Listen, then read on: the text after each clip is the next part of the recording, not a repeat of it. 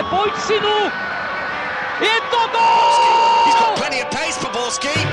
And can he find the finish? Ale Minimina, neuvěřitelná záležitost! Teď to chtělo přihrát Karlovi do běhu. Teď to chtělo o chviličku dřív. Heinz!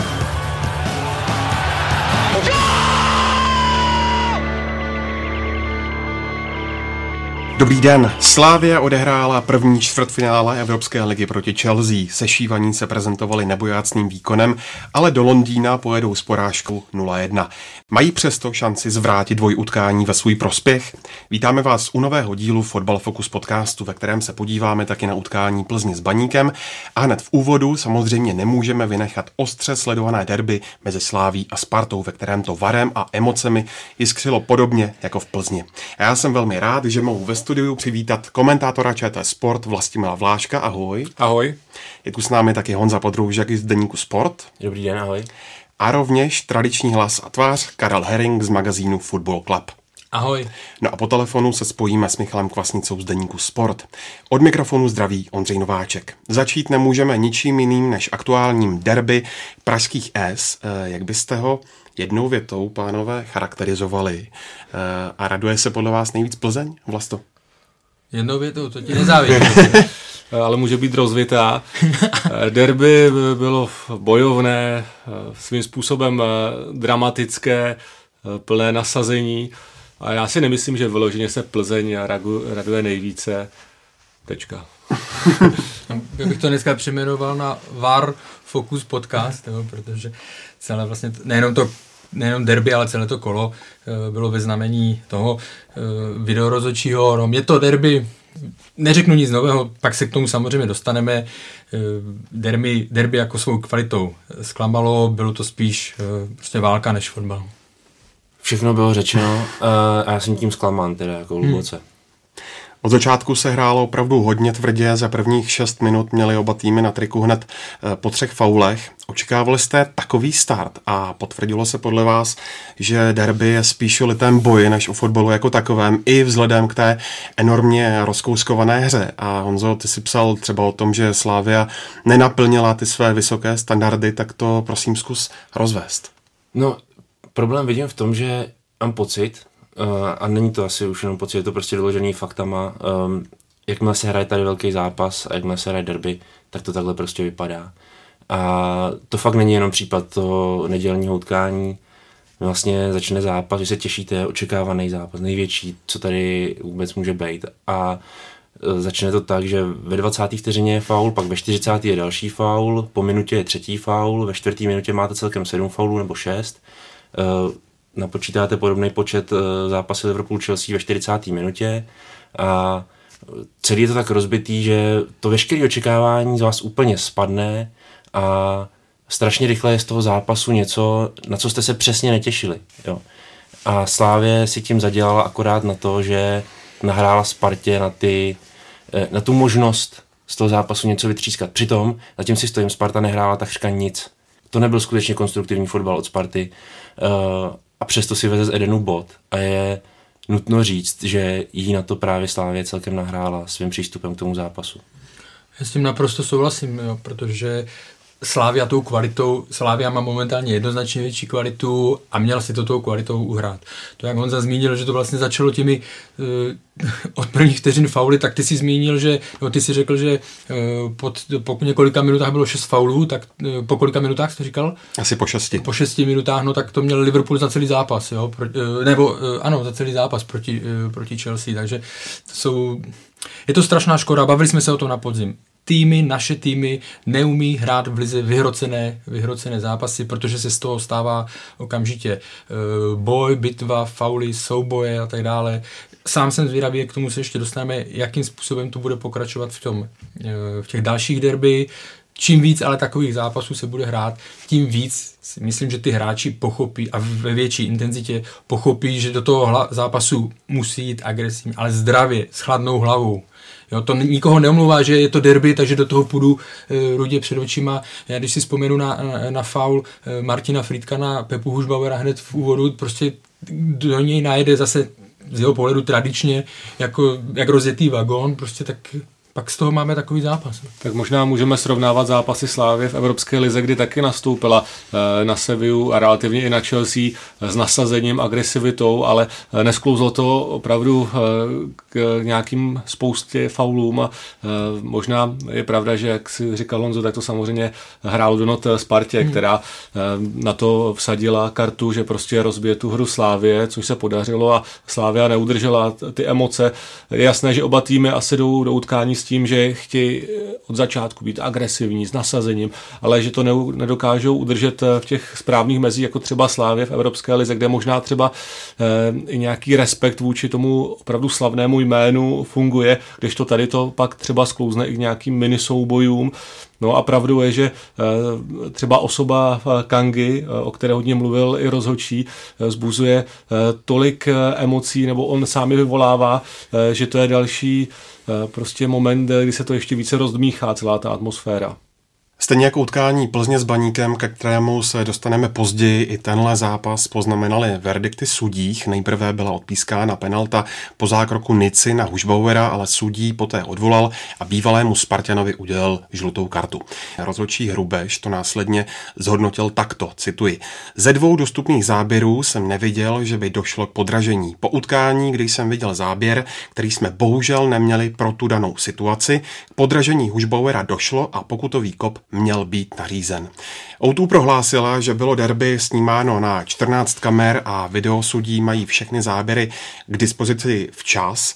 A já se tady, Karle, ptám, kde je problém a proč ten záběr prostě sudí Hrubeš nedostal rovnou a nevede právě tohle k ovlivňování zápasu, by tedy trochu jinak, než jak jsme byli hmm. doposud zvyklí? Já v podstatě ani nevím, co mám k tomu říct. Vyřeš to, vyřeš to.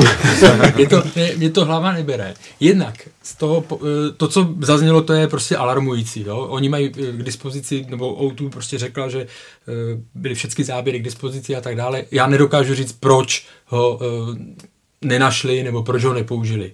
Ale ta situace z mého pohledu byla, i z toho prvního odpískání to vypadalo jednoznačně Jasný. Jako transparentní. A zase se vrátíme k tomu. VAR se má používat v jakých situacích? Když dojde ke zjevnému pochybení.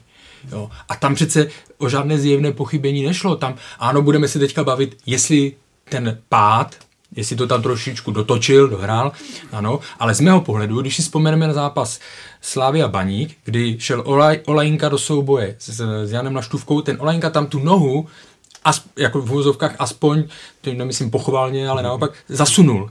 Tam mě to přišel jako menší faul, než teď v, v derby. Jo. A díval jsem se na zprávy komise rozhodčích, nikdo tam tady ten typ penalty nespochybňoval. Navíc to bylo taky po, po videu, jestli se, ne, jestli se nepletu, po potvrzení. Takže tady ten faul byl ještě čistější. Takže z mého pohledu nevím, proč do toho VAR video rozhodčí Franěk vůbec zasahoval. Jo. Já, ale... já si myslím, promiň Karle, mluvíš o jednom záběru, ale podle mě to bylo celkem evidentní z více záběrů, hmm. nejenom z jednoho, ze zadní kamery. A přesně jak říkáš, hned na první dobrou člověk řekl jasná penalta, protože ke kontaktu evidentně došlo a tyhle penalty se pískají. Můžeme si říkat, asi Hušbauer trošku těma ramenama prostě trhnul víc a myslel jsem si, že tohle spíš řeší, hmm. ale na druhou stranu rozhodčí leta i teď s video rozhodčím tyhle penalty ty prostě pískají, protože jakmile tam dojde k podražení, tak uh, tam prostě uh, ten důvod k zapískání mají a nějaké lehké hmm. přifilmování až tolik neřeší. No a ta žlutá, to už bylo úplný, uh, to už bylo dokreslení jenom uh, té bizarní, bizarní situace a znovu jenom zopakuju, vlastně ten Josef Hušbauer tam tou nohou někdy to hráči opravdu zasunou, že, do toho brankáře a, a přepadnou nebo tohle, ale tady nic takového nebylo. Já jenom k tomu řeknu jednu věc, která bude možná taková neoblíbená, protože to jsou slova Romana Berbra z jednoho rozhovoru, který jsme dělali s kolegou před pár měsíci. On řekl zajímavou věc, byť je to jakýkoliv černokněžník, jak si ho každý představuje, v pořádku, ale on, když mluví o videu a mluví o jeho negativních dopadech, tak tam zmínil i jednu důležitou věc. A sice, že ono má negativní vliv na chování rozhodčích, z nich se přestávají stávat rozhodčí. rozhodčí osobnosti. Hmm, hmm. Jo, to, co dřív liga měla. Alibi. No přesně tak. Skutečně ten rozhodčí se jako k tomu uchýlí vždycky, jakože já si tady přikryju jako prostě záda tím, že na to půjdu přes video, jo, a tam si to potom už omluvíme vždycky a vlastně budeme brát video jako tu mantru, takže i když je něco zjevného a video nám řekne úplný opak, tak to stejně vlastně bereme, jako že to řekl, jak je to v pohodě. Tak to máme omluveno, jo, vlastní jako neschopnost, nebo jak to říct, jo. A v tom, já jsem to úplně včera viděl, jako. Ten Hrubeš prostě se má rozhodnout, to je penalta, protože to prostě má vidět. A mluvil o tom Karel, mluvil o tom i Vlasta. A on stejně jde k videu prostě. A pak se stane ještě taková šílenost, že to video to otočí prostě. Hmm. Jako, čemu máme věřit? To je prostě teorie relativity jako bejk. To je šílené. On možná se pak vyjádřil i Pavel Franěk a, a mluvil o tom, že to byla jeho chyba, že vlastně neměl ten záběr a že na jeho popud vlastně povolal toho Hrubeše k monitoru, že hlavní rozhodčí to tentokrát viděl a odpískal to a dá se říct, že se byl jistý. Tam spíše jsem myslel, že se třeba řeší, jestli nechce dát i červenou golmanovi. Jasně, ale, video, ale video doporučuje, že? Takže to znamená, že ale... Hrubeš, kdyby řekl, že hele, ne, je to penalta, tak, tak si za svým hmm. názorem může stát dál. Jako. Já, já se teď nejsem úplně jistý, šel se dívat potom na tu druhou situaci k monitoru, nebo nešel? Já jsem jenom četl teď rozhovor držení zahustel Souček. Šel taky. Šel taky, jo. Protože on říkal, já jsem to viděl od začátku, že držel ano, ano. Souček, pak držel zahustel a že penalta to nebyla, takže vlastně víceméně řekl, že si to na první dobrou sám vyřešil v hlavě, ale souhlas, že ty videorozhodčí spíš dělají zmatek v hlavě tomu hlavnímu a potom z toho vznikají takovéhle věci, že vlastně ten hlavní pak vymýšlí, vymýšlí, pak se v tom hloubá, hmm. stojí tam díl a díl a už sám pořádně ani neví, co by. I sám sebe dostane, nebo ten rozhodčí no. se dostane pod tlak, protože po druhé běží na, do, na stadionu Slávie, běží k monitoru, hmm. po druhé neodpíská penaltu, ví, že prostě to, jaké vášně to vyvolá, takže on sám sebe, nebo ne on sám sebe, ale dostal se v té situaci pod tlak. Pro mě znovu ten základní problém je, proč videorozhodčí Franěk volal te- rozhodčího před po první penaltě k videu. No, nedávno bylo taky řešeno u komise rozhodčí, když i tahle instituce občas e, si to potom vykládá tak, tak aby se to hodilo, e, že se řešilo video rozhodčí jenom zjevné chyby opravovat. A pak byl nějaký moment, že říkali, ale podle UEFA nebo podle FIFA, ne z celé organizací, už jakékoliv chyby. Jo? A trošku to tím letím ano. chtěli přikrýt, ale souhlasím s tím, že ten video rozhodčí by měl hmm. sáhnout, jenom když by byla opravdu zjevná chyba jednou za zápas, nebo třeba vůbec ne. A když do toho takhle e, prostě sahá, tak z toho udělá větší guláš, než kdyby to nechal na tom hlavním. O tom se mluvilo po zápase Bohemka Slavia, kdy se vlastně to e, že vracel gól, neuznaný penalta a tak dále. A tam se řešilo, jestli ten faul vlastně na Masopustá nebo e, ano, ano, ano. jestli to byl opravdu, jestli to je to zjevné pochybení hmm. a tam se mluvilo o tom, že zatímco vlastně Roman Hrubeš, který stál za e, toho zrodu, tak se drží výkladu FIFA, která e, říká zjevné, nebo zdůrazňuje zjevné pochybení, zatímco UEFA se snaží to video e, víc, víc e, jako dostávat do akce, takže hmm. i někde nějaké poloviční, ale prostě tady to bylo ten první, ten druhý si myslím, že tam je to jako v pořádku, tam si to obhájí, ať by to bylo z jaké strany, jo. Ale, ale tohle byl prostě evidentní faul. Jak si úplně selským rozumem vysvětlujete to, že ten v podstatě správný záběr diváci O dva viděli a video rozhodčí ho v přenosovém voze prostě neviděl, nebo ho v tu danou chvíli e, máme brát jako pravdu to, že ho neměl kdy e, u sebe, e, že ho prostě neměl? Tak sudí, nebo Franěk to vysvětloval tím, že prostě viděl dva záběry, na kterých podle něj ke kontaktu nedošlo, tyhle ty dva sestřihnul nějak sobě, nebo ten jeho operátor, kterého má k ruce a poslal ho dál a asi dál už ty záběry neskoumal, což je samozřejmě obrovská chyba a ty rozhodčí a ten videorozhodčí obzvlášť by měli prostě pískat nebo posuzovat to podle toho, co prostě vidí všichni. Jo. Podobně jako Plzeň, které se dostaneme, když všichni vidí, že tam prostě o kousek ten offside je, tak by to měli řešit. Jo. A obzvláště pak tyhle situace, které drtivá většina lidí vidí jedním způsobem a sudí otočí, tak vzbuzují uh, prostě rozpaky a spekulace, proč třeba jednomu týmu se to uh, děje pořád v jeho prospěch, opačnému zase mm. naopak a to je pak špatně.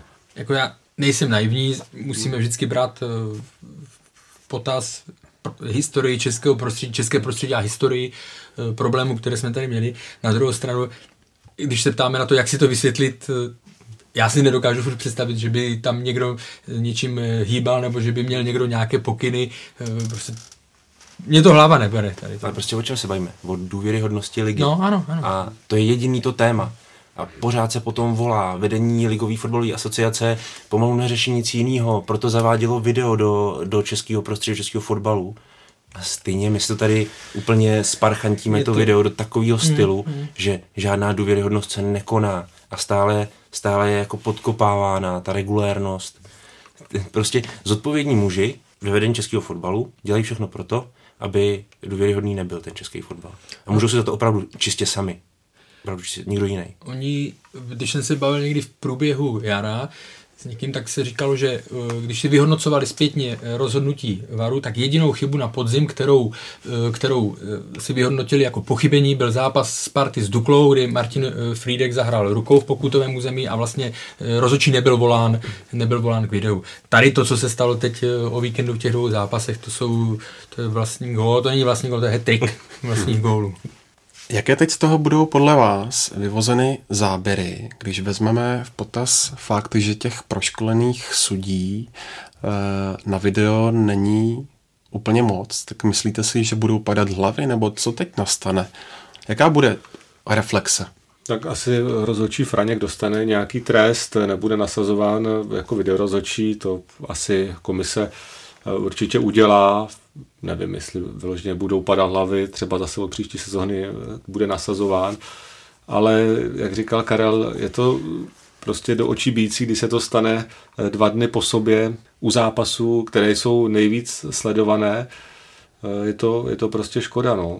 A určitě to, já taky jsem proto, aby video prostě bylo používáno trošku konzervativnějším stylem a spíše ty hlavní rozhodčí pískali tak, aby nebylo moc k využívání. To je, myslím, spíš ta cesta, než abychom prostě alibisticky to nechávali všechno na, na videu. A znám víc a víc lidí, kteří to nimrání ve video, v záběrech a jestli kontakt, nekontakt byl, tak že ten fotbal jakoby ničí a že spousta lidí, kteří se s tím, obzvláště těch starší třeba nemůžou srovnat a trenérů, kteří jsou většinou starší, tak tuhle tu věc moc pod kůži dostat nechtějí, protože je to opravdu, ten fotbal se mění tím hodně. Nebo je každodenní hádka s tátou, nebo když s ním mluvím, tak a už mi argumenty dochází. Ne, to jsem zlehčil, ale, ale já jsem zvědavý na postoj komise rozhodčích, protože ta by měla teď vylézt ven a komunikovat, mluvit, mluvit, vysvětlovat, jo. Proč, co došlo, četli jsme ve sportu vlastně prohlášení, nebo rozhovor s Karlem Hrubešem, vyjádřil se pan Franěk, ale prostě musím... tam musí co nejvíc komunikovat, vysvětlovat, klidně někdy i nějaký záznam toho... té komunikace těch rozhodčích, jak to vlastně probíhá, jestli tam je nějaká, ty pojď se zkus se podívat, nebo tohle, nebo je tam prostě, viděl jsem tam to a to, musí, musí uh, mluvit. Hodně se mi teda líbil výrok Jindřicha Trpišovského po zápase, kdy on, byť byl na straně toho poškozeného uh, týmu, tak mluvil o tom, že právě video je uh, důležité, že se musí stát součástí a tak dále. Na druhou stranu nezapomeňme v kontextu celé sezony, že na to velké kluby vyděla, vydělali. Jo? Některé zákroky, které v první fázi nebyly odpískané, tak ať už Slavia, Sparta nebo i Plzeň, tak uh, dostali výhodu třeba pokutového kopu. Jo? Takže uh, ty velké kluby až uh, takhle si na to stěžovat, uh, stěžovat nemůžou. Teď taky možná bude problém to, že šéf komise rozhodčích Josef Chovanec je podle posledních informací hospitalizován. Kdo vlastně teď bude za komisi rozhodčích hovořit? No zřejmě asi jeho zástupce Martin Vilček, jestli se nepletu, to bude asi ta další instance. Konec konců myslím si, že on je vládcem té komise tak Fakti- jako tak. Fakticky. Takže se vlastně nic moc nemění, byť mm-hmm. Josef Chovancovi přejeme samozřejmě velmi brzké uzdravení a doufáme, že to dopadne dobře. E, nicméně je smutný, že se tady většinou času bavíme o tohle tématu, mm-hmm. nebavíme se o fotbale. To prostě považuji za hrozný. Jestli padnou tresty nějaký, tak čemu to prospěje, protože jaká je, e, vrátím se k tomu, jaká je důvěryhodnost konání zodpovědných lidí. Nevidím v tom vůbec nic jako špetku naděje. Prostě to, jako odmítám prostě mít nasazení růžový brejle a, hmm. a spoléhat se na to, jestli nějaký rozhodčí má schopnosti na to řídit utkání, nebo je nemá, anebo se bavíme právě spíš o těch záměrech, jo, o těch notách a tak dále. To je právě ta, to téma. Jako, tak má na to Hrubeš, aby to odpískal v pohodě, anebo je v tom něco jiného? To je ten problém, jo. A jestliže máte k dispozici video a nevyužijete ho, teď se bavím o Plzni, pak máte k dispozici video a využijete ho blbě prostě, bavím se o Slávii. To prostě, nevím, co k tomu říct no. dál, to, to, to nejde ani vyřešit prostě tohle. Tak pojďme k tomu fotbalu, Honzo. Fotbalu dál, jak by řekl Milan Baroš. Jako skvělý tah od kouče Šťastného se ukázalo dát do, zakládu, do základu Srdžana Plavšiče, který Spartě zařídil hezký vyrovnávací gól ve druhé půli, ale do té doby Sparta vzadu hodně propadala. Jak byste zhodnotili její kompletní výkon, Vlasto? Tak já jsem komentoval už Spartu v poháru v Teplicích a tam mě také nějak extra nenadchla. Sice předtím měla dlouhou sérii, která skončila až v Mladé Boleslavi, co se týče výher, ale herně teď ty poslední zápasy také to není bůhví jaké. Co se týče Plavšiče, tak on právě naskočil už v Teplicích, kde dal taky gól. Byl jsem překvapený, že vlastně celé jaro nehrál ani minutu, i když myslím, že nebyl zraněný, nedostával ani nominace na zápas. Samozřejmě je tam konkurence, přišel Carlson a tak dále, ale na podzim to byl hráč, který patřil do základní sestavy, takže mě to trošku překvapilo, že byl rezolutně odstřihnut. Co se týče gólu, tak trefil to samozřejmě nádherně, byť tam byly i slavistické chyby hráčů, trošku i brankáře. No a hra prostě Sparty, bylo to řečené i od jejich hráčů, myslím Michal Sáček říkal, že vlastně jsme toho moc neměli a ke konci nám spíš docházely síly, takže bod pro nás hodně, hodně dobrý. Já bych ale polemizoval s tou otázkou ten, ten skvělý výkon, nebo skvělý tah, ten, protože já když, Polemizuj, se díval, já když jsem se díval v první půli, tak jsem si právě hned po pěti minutách, kdy to tam začalo lítat ty hráči metry vysoko, tak to není pro Plavšiče, bylo to vidět, že on samozřejmě vždycky odletěl, chudák tam ležel několikrát, protože prostě ta výška je jeho velká nevýhoda nebo níčka, ale tím se tomu nesměju, já mám sto sedmdesát centimetrů, takže, ale jo, co chci říct, že mně nepřišel nějaký, nějaký nadprůměrný výkon, on zapadlo to a ta střela mu samozřejmě vyšla, ty jsi to popsal, tam hráči Josef Hušbauer to nešikovně řešil, myslím, že Alex Král hmm. potom, no a, a nejvíc, nejviditelněji, řekněme, ta chyba se je připisována Ondřeji Kolářovi.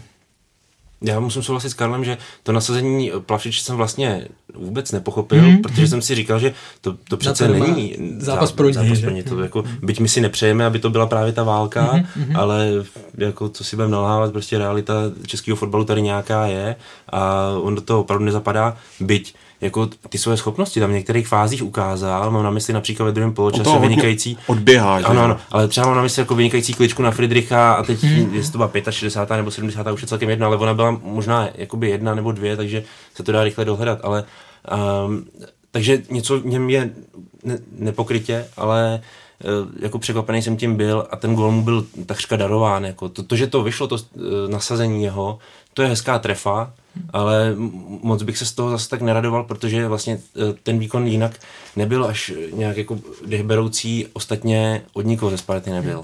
On patřil k těm lepším, řekněme, v rámci Sparty. Už to nebylo úplně nepovedený, jo, ale... ale... Ale. Ano. Na druhou stranu pojďme zhodnotit taky uh, Slávy, jak se podle vás povedla střídání Jindřichu Trpišovskému. Už, už to prostě nešlo v tu chvíli. Jako, uh, asi dávala smysl ta střídání jednotlivá. Rozhodně jsem očekával, že do utkání půjde Mick van Buren, rozhodně jsem očekával, že tam půjde Miroslav Stoch, mm-hmm. ale uh, nevím, jak jste to viděli, kluci, ta hra Slávy už se ani po jejich uh, příchodu na hřiště příliš nezměnila. A vlastně pořád pokračovala v tom, v tom samém, do, do čeho se spadlo velice rychle v úvodu utkání. A, a byť byla Slávia lepší, já zastávám názor, že byla Slávia lepší, byla rozhodně fotbalovější a bylo by spravedlivější, kdyby to utkání vyhrála. Nejen z toho důvodu, že měla, pískat, že měla kopat penalty, ale protože byla i herně lepší. Ale nebyla dostatečně dobrá tak, jak jí podle mě lidi třeba, kteří vidějí každý zápas, tak ji znají a ten její standard mají nějak položený, herní. A na ten se ta Slávie nedostala z těch mnoha příčin, které už jsme tady naznačili v úvodu. A uh, už s tím pak nešlo nic dělat, protože ta psychika už byla tak nastavená prostě do té války a do toho boje. Hmm. Už to nepřepřuli. No, no, už se z toho nešlo jako dostat. Hodně se mluví vždycky o klidu v zakončení a třeba i proti Chelsea se to ukázalo, že Sparta, ta Slávě hrála e, dobře, e, těch šancí tam neměla tolik jako proti Spartě, ale e, kdyby prostě tam měla víc klidu a víc samozřejmě i kvality v té koncovce, tak mohla dát e, gól určitě i Chelsea i za stavu nula nula, mohlo to dopadnout jinak. No a tady měla šancí spousta, třeba Škoda měla. Se zachoval hodně zbrkle na to, jaký je to kanonýr, ale jak říkáš, možná je to tím, že člověk už má tu hlavu prostě v takovém chaosu, že prostě spíš zaměřen na to, aby šel do toho skluzu, do toho, než aby vymyslel něco fotbalového a pak ty góly taky nepřišly. Součtu jenom k tomu dodám samozřejmě ten její program, jo. To, to je jako normální fakt, to není nějaká, nějaké hledání alibi nebo, nebo výmluv, to se samozřejmě podepisuje na větších týmech. Ale, ale jenom tady potřeba říct, že uh, už jsme se o tom bavili předtím, to přepínání, ale samozřejmě ta příprava na to utkání, ta už skutečně musí v této fázi probíhat jako opravdu psychicky, jo? Opravdu mm-hmm. dostat ty hráče na vlnu čistě té fotbalovosti, pokud si věříte fotbalově, a Slávě uh, má všechny důvody, argumenty pro to, aby šel do toho zápasu hmm. jako favorit a ten, kdo chce to utkání skutečně zvládnout a vyhrát, přehrát toho soupeře, protože na to jednoznačně má. A nakonec prostě o ty svoje zbraně se, se sama vlastně i připraví. Jo? A ublížila si vlastně jenom sama. Já jako zmíním, třeba tam byl moment, kdy se Bořil dostane do, uh, do fackovaný s Hložkem, s šestnáctiletým hráčem soupeře. Hmm. Proč jako? Já, jasně, že ten Hložek ho mohl něčím nakrknout, rozumím tomu a, a ty emoce, jako člověk si ne vždycky poručí, vždycky nezachováte prostě tu chladnou hlavu, ale, ale to je přesně ta, ten ukázkový případ. Já se starám o to, jestli tomu hráči ukážu, že já jsem tady ten zkušenější a nebo jestli na mě vyskakovat, a nebo chci toho soupeře spíš jako přehrát. Je, je, je to strašně těžký, já si to uvědomuju, ale, ale je to právě v tomhle tom. Já jsem si teď odbočím, ale vzpomněl jsem si na jeden, na jeden případ. Milan Baroš, když hrál za Liverpool, tak hráli derby s Evertonem. A to je samozřejmě vždycky taky vyhecovaný, ale záleží zase, jak moc kdo uh, udrží ty nervy v rámci těch uh, možností nebo v rámci těch mantinelů. A Liverpool tehdy byl bez útočníků, Milan byl vlastně jediný útočník. A on neunesl právě tu tíhu a dostal tam úplně zbytečnou červenou kartu. Tím nejenom, že oslabil Liverpool v tom zápase, ale i do dalších zápasů, protože opravdu se tam byli, ostatní byli zranění. A co jsem se tenkrát bavil i s některými novináři z Liverpoolu, nebo teda s jedním, tak říkal, že v ten moment, nebo ten zápas byl jako poslední kapkou pro Rafaela Beniteze a jeho důvěru v Milana Baroše, jo? Že prostě pak ten vztah, pak už když se vrátil, teď nevzpomínám si, jestli ho, nastav, jestli ho nasazoval nebo ne, ale od té doby on jakoby přestal s ním dlouhodobě, dlouhodobě počítat, jo? A je to zase, jo, když se bavíme o tom, že je to o udržení nervu, o soustředění se na ten zápas. Opět se zeptám na Bořka Dočkala v tomhle eh, Fotbal Focus podcastu. Eh, Ten problém s achilovkou asi bude vážnější, než se předpokládalo, protože Sparta uvedla, že to léčení potrvá další dobu. Může to třeba taky znamenat podle vás, že už si v téhle sezóně nezahraje? Nečitelný zranění. To my nevíme, jak moc je to, jak moc je to vážný. Samozřejmě od, jako se tvrdilo od začátku, že by mohl po repre a tak dále, pořád se to prodlužuje, je to, pro Spartu je to každopádně obrovská ztráta, ještě v kombinaci s tím, že bude chybět Kanga, k čemu se dostaneme. Když hrál Bořek Dočkal, hrál myslím tři zápasy s Baníkem, hmm. v Liberci a z Plzní. Osm gólů dala Sparta ve třech zápasech. Jo. Hráči vedle něj rostli výkonem, Kanga a tak dále. V dalších čtyřech zápasech bez něj šest gólů, Sparta tři z penalt. Jo. Samozřejmě i tam byly nějaké standardní situace a tak dále, když hrál Bořek Dočkal, ale je to úplně, je to úplně evidentní, že tady ten hráč zase, jo, někdo bude namítat, že už není do moderního fotbalu a tak dále, ale prostě v současné Spartě on má velký, nebo pro současnou Spartu má velký význam a velký přínos. On má nadstavbu, to je hmm. jako nesporný hmm. v ofenzivní fázi jednoznačně. Je zajímavé, jak si zmínil ty zápasy, který hrál. To je třeba, když vzpomínám utkání v Liberci, tam Sparta hrála velmi špatně hmm. uh, a on byl doslova odstřižený od té hry. Tam spíš se dostali k rozehrávce hráči jako Sáček, hráči jako Frýdek a on vlastně z toho úplně vypadnul, ale přesto uh, on na sebe vlastně navázal takovou tu pozornost Liberce A otevřel pro ano, další. Ano. A Sparta z toho dokázala vytěžit jako velmi upracovanou, třeba i nezaslouženou, ale výhru jedna nula. Jo. A tady vidíme, že on vlastně už jenom tou svojí přítomností na hřišti může té Spartě pomoct. Protože když, když prostě ten soupeř s váma má nějakou práci, musí si dát tu práci tady s tím hráčem, bacha na něj, prostě tam, tak už se rozmělňuje ta pozornost jako na ostatní a ty už dostávají prostor a tak dál. A může to tomu týmu pomoct, Spartě v tomto případě. Jeho absence třeba Spartě ubližuje v tomto ohledu, je to dost možný, jo, protože on tu nastavbu rozhodně má, ale zase na druhou stranu jako nevidíme tam v její hře nějakou takovou posloupnost a návaznost, u který by jako dávalo smysl, že když nechybí, nahrazujeme, je, jo, jako už se narážím na tu systémovost, nesystémovost mm-hmm. toho počínání Sparty, jako třeba právě na Slávii, kdy opravdu ta hra nebyla vůbec žádná. Tam vlastně ještě v tom Liberci s chodou okolností Dočkal nakonec na ten gol přihrál Kostovi. Je škoda pro Spartu, že jenom jeden zápas hrál Dočkal s Kangou, protože po tom, co na pár zápasů byl Kanga posazen, tak proti Plzni hráli spolu výborně a hodně se o tom mluví, že ten Kanga prostě v současné době je hra Sparty a spousta hráčů tu odpovědnost na něm nechává. Kdyby tam byl i Dočkal, tak za prvý ta zodpovědnost by byla určitě i na něm. Určitě i on je typově a charakterově hráč, který by toho Kangu nějakým způsobem trošku srovnal. Samozřejmě na podzim tam byl třeba Stančů a taky v některých zápasech to nefungovalo, ale teď třeba jsem koukal Kanga, taky ta jeho pozice na hřišti se trošku změnila oproti podzimu, kde byl zatažen skoro až mezi stopery, teď hraje víc vepředu a je, je jakoby víc produktivní, řekl bych, když spoustu gólů dává z penalt samozřejmě. Mm. Ale souhlasím s tím, že Bořek Dočkal by Spartě hodně pomohl i trošku tím svým klidem, i on samozřejmě dokáže vyletět, ale jinak jakoby na míči a při té hře je strašně klidný hráč a je to prostě fotbalista, to je vidět i v reprezentaci a strašně chybí. A mě v tom zápase z Plzně bylo vidět, jak oni byli blízko sebe a pořád ten balon mezi sebou si měňovali. Kanga byl úplně jiný než v těch uh, předchozích zápasech. O Kangovi bude řeč, víme, že to je prostě hráč, který rozděluje na ty, co ho mají rádi, na ty, co, co jsou samozřejmě fanoušci Sparty, na ty, co ho nenávidí, nebo část fanoušků Sparty, ale zase na druhou stranu se musí uznat, že je to jeden z mála hráčů, pokud tam není Bořek Dočkal, který se nebojí vzít nějakým způsobem zodpovědnost. Ano, on udělal chyby, tam vlastně ta akce penaltová, to byla po jeho ztrátě, ale prostě on s tou svojí povahou kontroverzní, ale nebojí se vzít nějakým způsobem, ne, neschovává se, tak, neschovává se. Kanga každopádně teď bude dvě ligová kola stát, navrch zaplatí ještě pokutu za dvanáctou žlutou kartu v sezóně a do toho v sestavě ani na lavice v derby nebyl Martin Hašek, který má už více než měsíc problémy se zády. Tak nezačíná se to trošku Zdeňku Šťastnému drolit? No ale to je přesně ta druhá tvář Gilera Kangy. Jako není možný, aby ty hráči nevěděli o situaci v týmu a nebyli si jí vědomi.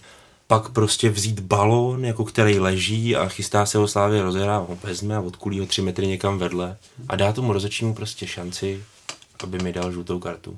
Jako to přece není vůbec normální. To, jako, já uznám to, že Kanga je dobrý hráč a třeba v tom zápase s Plzní, kde hráli s Bořkem Dočkalem, hmm. tak tam bylo vyloženě na nich vidět, jak to spolu baví. Jako, ano, ano. To, to bylo úplně z nich cítit. Hmm. Ale, ale to, co on někdy předvádí, jako, hmm. to, to už fakt není jako, že jako je kontroverzní, dobře, ale to je ještě fakt slabý slovo, jako, no, vůči němu. On je produktivní, všecko, Spartě umí pomoct, ale umí taky neskutečně ublížit. A jako tady už je fakt na zváženou, kam to, to si, spěje, jako. To si musí Sparta vyhodnotit, jestli se jí pořád vy, vyplatí nebo ne, protože to nebyla první jeho žlutá karta za, řekněme, za blbost nebo prostě za ne, nedisciplinovanost, jo. To víme, že to bylo už jich, už jich několik a tohle je pro Spartu velká, velká ztráta, byť ta situace v tabulce už je taková, že směrem nahoru no už se zase dívat nemůže, jo, a dolů má pod sebou Jablonec, takže to spíš teď se bude dívat, se dívat dolů, takže jako teď není úplně pod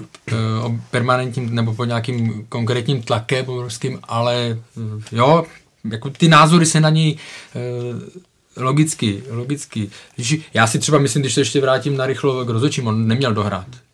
Byly tam dva momenty. Masopust, kdy fauloval, myslím, že to byl Plavšič právě, nebo kdy mu tam nastavil tu stoličku a pak, kdy zase Kanga v, vletěl do, do soupeře, ta intenzita byla mnohem vyšší v případě Kangy a podle mě měl dostat druhou žlutou kartu. No. Takže je to s ním, je to s ním složité a opravdu si myslím, že Sparta si bude muset vyhodnotit, jestli s ním ano, kvality fotbalové má, ale prostě tady tohle, bylo to před zápasem s Baníkem, taky to bylo těžké období, kdy tam Sparta věděla, co jí čeká a prostě se vykartoval. No tak teď čekají relativně hratelnější soupeři a jak bylo řečeno, v té tabulce už je to celkem rozvrstvené těch kol, už tolik nezbývá, vlastně sedm a ty rozdíly jsou celkem velké a je na Spartě, jak to tedy poskládá, jestli teda bude mimo Hašek, Kanga i Dočkal, tak samozřejmě je tam Sáček, je tam Frýdek, nějakým způsobem... Že se stálo Ložek do no, prostřed. Asi to nějakým způsobem dají dohromady, taky mají celkem široký kádr, ale je jasné, že jim vypadnou ti nejlepší hráči. No. Já si myslím, že tady ta žlutá karta samozřejmě mohla přijít. Podle mě byla spíš přísnější ve smyslu, jo. že on ten balon posouval na to místo, odkud se měl kopat, ale jednoznačně na míč hráč týmu, který nekope, sahat nemá. Určitě víc žlutá karta byla, kterou rozhodčí nedal za ten zákrok, za to dojetí a je jasné, že Kanga i tím, jak to sudí říkal, on je fakt těžké mu pískat nějaké faul, on vždycky spadne, válí se tam, jak kdyby měl zlomenou nohu nebo páteř na tři kusy. A to byla ta situace s Friedrichem, s Friedrichovou no. žlutou kartou, přesně jsem si na to vzpomněl. A on tam měl několik jako zákroků, no. simulační, on tam no. opravdu se bouhá, že to je... No, to samozřejmě tomu určitě plusové body nepřidá, ale třeba vzpomenu ten zápas v Teplicích, který udělal jenom on, a to jsem právě jsme dávali Spartu po dlouhé době v České televizi, tak jsem měl možnost si ho zakomentovat a když se s námi ještě víc soustřídil, tak bez něj by tam Sparta jednoznačně prohrála. Hmm. No to je ten problém právě, no. Sparta se upíná na jeho schopnosti, hmm. a on se nechá, nechá dát dvanáctou žlutou. On má už dvanáct žlutých a přitom ten tým na něm visí. No tak to je strašný nepoměr jako toho, co my teda od něj chceme a co on je schopný nám teda... Já jsem mluvil o tom Milanu Barošovi, jo? Podobný, no. podobný případ. Na druhou stranu jsem zvědavý, třeba teď se mi v posledních zápasech docela líbí Sáček, jakým způsobem šel nahoru, tak třeba je to český fotbalista, hodně lidí říká, ať prostě trošku pomáháme českým hráčům, tak třeba on se zvedne. Martin Frídek se stal se kapitán, ale pořád tam něco prostě chybí, když si vzpomenu, jaký to byl hráč, když Sparta postoupila do čtvrtfinále Evropské ligy, prostě jsem si říkal, to bude tahoun reprezentace, ale prostě ústrnou spíšel dolů s tou výkonností. Takže pořád si říkáme, jestli to ještě nenakopne, když už ty roky taky pomalu přibývají. Mm. Takže třeba Češi teď se ukážou ve Spartě, budou muset teď ty dva zápasy. No. Martin Frídek se spíš herně zaměřil na bourání, než na, mm. než na tohle. To strašně nefotbalový. No, no, tak jako mě to až... Dokonce bych řekl, že někdy opravdu to vyhrotí hnedka v úvodu, on to bylo v Boleslavi, faul loktem na Komličenka, pak, pak mu to samozřejmě soupeři vrací, jsou tam, a jsou to fakt škaredé souboje, kdy on, on rozdá, někdy složitě přijímá, ale jako není to hráč, teda to musím říct, není to hráč podle mého gusta. Co se týká Michala Sáčka, já u něj mám, on vždycky má jeden dobrý zápas, kdy se řekne ano, to by mohlo být, ale pak má dva zápasy, ve, kterém, ve kterých vidět není. A on je přitom jako je slibnej hráč, velmi slibnej hmm. hráč. A on by potřeboval jako ještě dozrát, tak jako aby si víc uvědomil situaci na hřišti a víc jako pochopil ty situace. Třeba včera na něj typicky hrál Král, který si ho hnedka nabíral, jak, jakmile on vlastně přijmul balon od Frýdka. To nejčastěji to chodilo prostě po té ose Kosta, Frýdek, Sáček. A e, Michal Sáček jako hodně chtěl ten balon vyvážet, chtěl ho hodně dostat do té do té vrchní fáze hřiště, ale tam ho jako rychle nabíral Král a když ne Král, tak Souček. A oni těma čapýma krokama vždycky ho jako doběhli, mm. on jim nikdy neutek vlastně, jo. A tam on měl strašně rychle pochopit, hele, já musím dávat ten balon rychlejc. Samozřejmě můžeme se pak bavit o tom, že on vlastně ani neměl komu, jo, mm. protože ta hra Sparty opravdu byla kostrbatá, ale tohle to ještě mu trošičku chybí, jinak on je schopný hrát s balónem, je takovej sebevědomý, jo, že, že vlastně se nebojí, když se něco zkazí, že jde hnedka zpátky pro něj, byť je mladý. Já v něm vidím jako velký příslib a je mi jako velmi sympatický. Akorát... No, třeba mu to pomůže, až bude vyloženě to na něm, třeba mu to teď pomůže. Tady se teda párkrát i špatně vrátil v tom zápase z derby, z derby v derby, takže pořád bych od něj čekal taky, že už by se to mělo posouvat vyšším směrem. Utkání se vedle šarvátek hráčů nevyhnuly ani excesy mezi diváky. Jaroslav Tvrdík například tweetoval o laseru mířícího od Spartanů na hřiště. Slávisté zase na Kangu měli pokřikovat opice a když se proti tomu ozval třeba Lukáš Pečeň ze Sparty, tak prý byl málem insultován. Vybočovalo to nějak z ostatních derby? Já jsem seděl metr od Lukáše Pečeněho, za ním hnedka. A to, co se dělo jako před ním. Já jsem se opak ptal po zápase, jestli je v pohodě, jestli to... On mi sám řekl, asi jsem měl držet hubu, jo, jako vlastně nechat ty lidi řvát na Kangu opice, jo. Ale no, zachoval se naprosto správně, mm, mm. jako okřiknul je.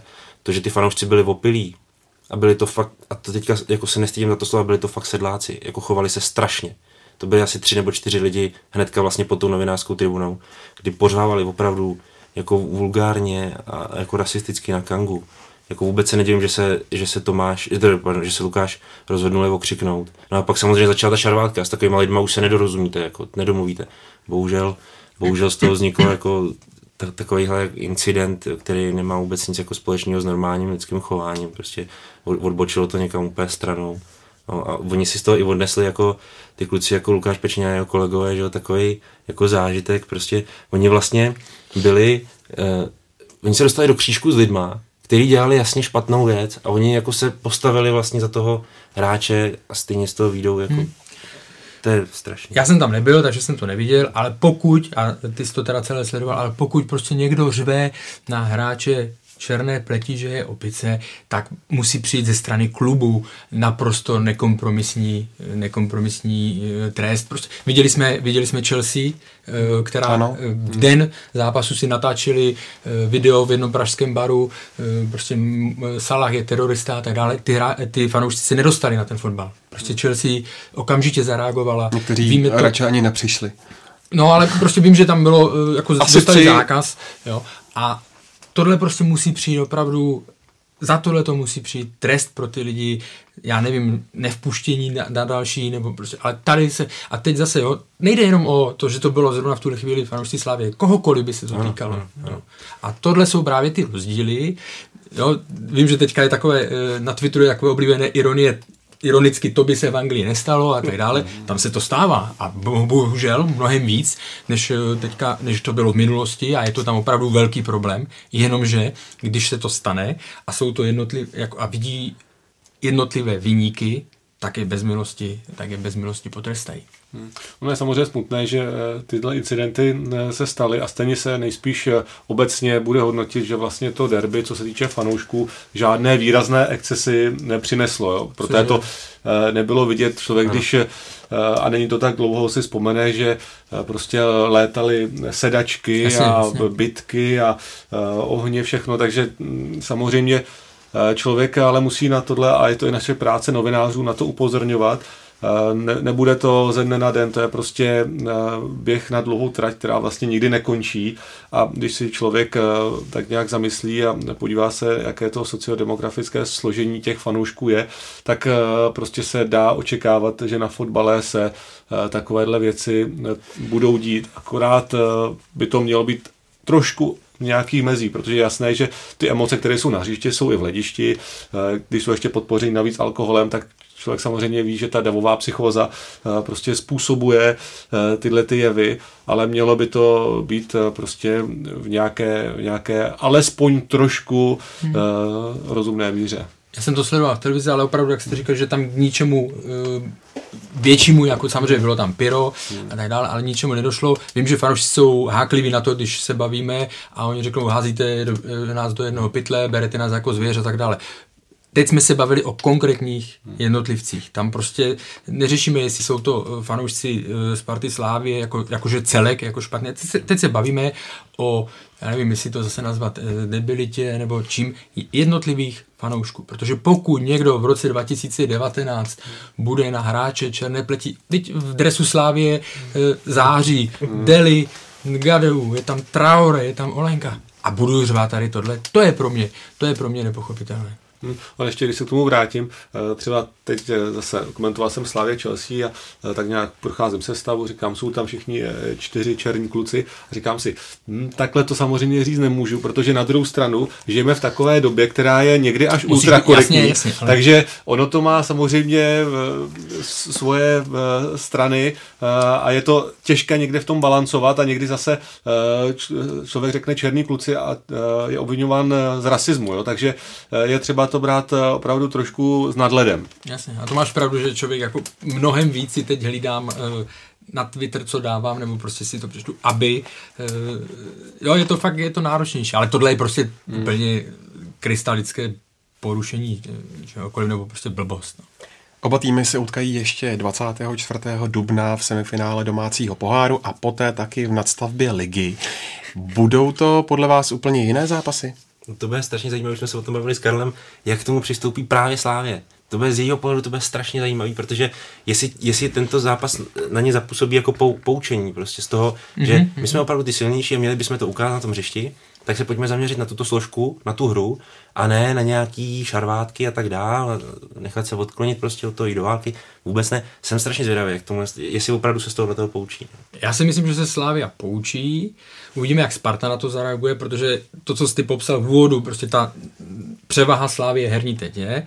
Myslím si, že se z toho poučí, že tam zůstane agresivita, ale budou se opravdu víc zaměřovat na hru. Mě tady ten... Já jsem rád, mimochodem, že jsou tři takhle derby po sobě. Vím, že fanoušci obou týmů to tak moc nebrali. Mě pak jsem nad tím přemýšlel, jestli oni nemají strach vlastně z toho, že většinou ty derby o ničem nerozhodovali. Že jo? To se hrálo ve dvacátém pátém kole, byla někoho vadilo, že byla ztráta nebo to. A teď bude pohárové derby, které rozhoduje o finále a bude derby v, v, posledním, kole. v posledním kole, kdy se může stát samozřejmě Slavia už pravděpodobně bude mít titul, anebo když nemůže ho tam slavit. Naopak by třeba Sparta mohla aspoň trošičku e, jí pokazit e, oslavy. Já nevím, já nevím. Ale je tam o něco hrát, je tam o co hrát. Jo, a chtěl jsem říct, že někdy mám pocit, že někteří fanoušci toho mají jako z toho obavy, že vlastně ta bolest v případě neúspěchu by mohla být větší než obvykle. No to by byla, že jo. A v tom poháru určitě, jo. Ale e, mně to pak přišlo, jak jsem si to tak hledal nějaké přirovnání, jako když jdete na, po dlouhé době na nějaký večírek a tam to tro- přepálíte, jak jste nadšený, že jste dlouho nikde nebyl, mm. tam do toho vlítnete, přepálíte to, druhý den máte opici, tohle a za týden jdete zase někam a už si dáváte trošičku pozor, už si chcete bavit i normálně, přemýšlím, přesně tak, jo. Takže myslím, že až se z té kocoviny teď ty týmy vyspí, tak... tak to dávám samozřejmě jako s nadsázkou, ale že opravdu si myslím, a, nebo respektive věřím tomu, chci tomu věřit, že to bude sice důrazné, agresivní, ale že uvidíme víc fotbalu. Ale často se právě taky říká, ty jsi to vlastně naznačil, že skoro není důležité postavení v tabulce v tu chvíli, ale kdo je vládce Prahy, kdo vyhraje to derby. Ani se extra třeba neřeší ty bodové rozestupy, ale řeší se ten jednotlivý zápas, ale souhlasím, že pohárové derby bude úplně jiné. Sparta určitě tam soustředí veškerou pozornost. Někde jsem se dočetl, že jako není úplně nereálné, že vítěz Cupu půjde rovnou do základní skupiny Evropské ligy, pokud vyhraje Evropskou ligu ten, který si to zajistí i ze své soutěže, což by pro Spartu byla obrovská motivace. Samozřejmě ještě musí vyhrát dva zápasy.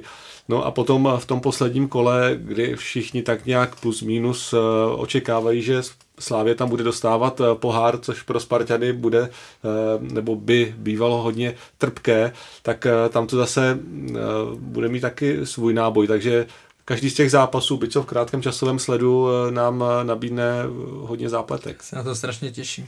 Slavia teď v dalším ligovém kole jede do Zlína, Sparta hostí Karvinou, očekáváte výhry. Povinnost obou pražských mužstev? Jo, nebo takhle, jo, to nemůžu říct. Slavia jede do Zlína, že? Mm-hmm. Já taky. Zlín je, Zlín je v... Zlín je v problémech. Jako samozřejmě Slavia, pokud pojede tou nastavenou laťkou, tak si myslím, že to, že to zvládne. Sparta s, s Karvinou, s Karvinou taky. Chudák František Straka zase jede někam, kde ho úplně nebudou vítat. Kde to schytá. Kde to schytá, tak vidíme.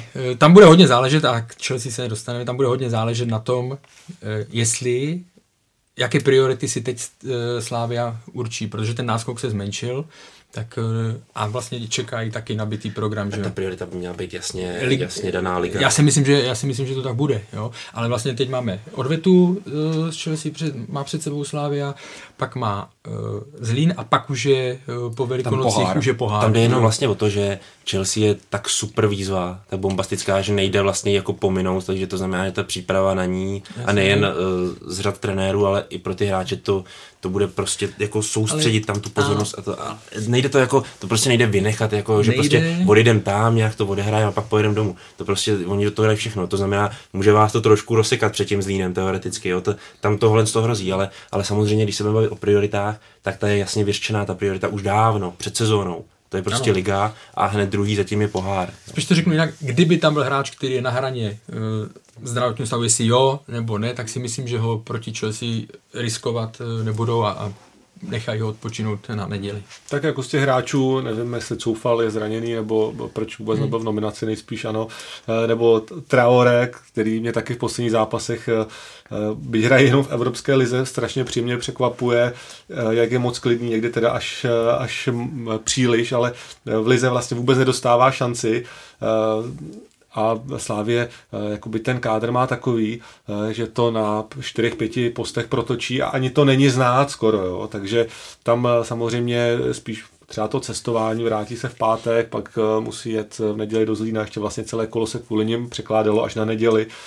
Tak, ale Zlín v poslední době fakt nemá výsledky.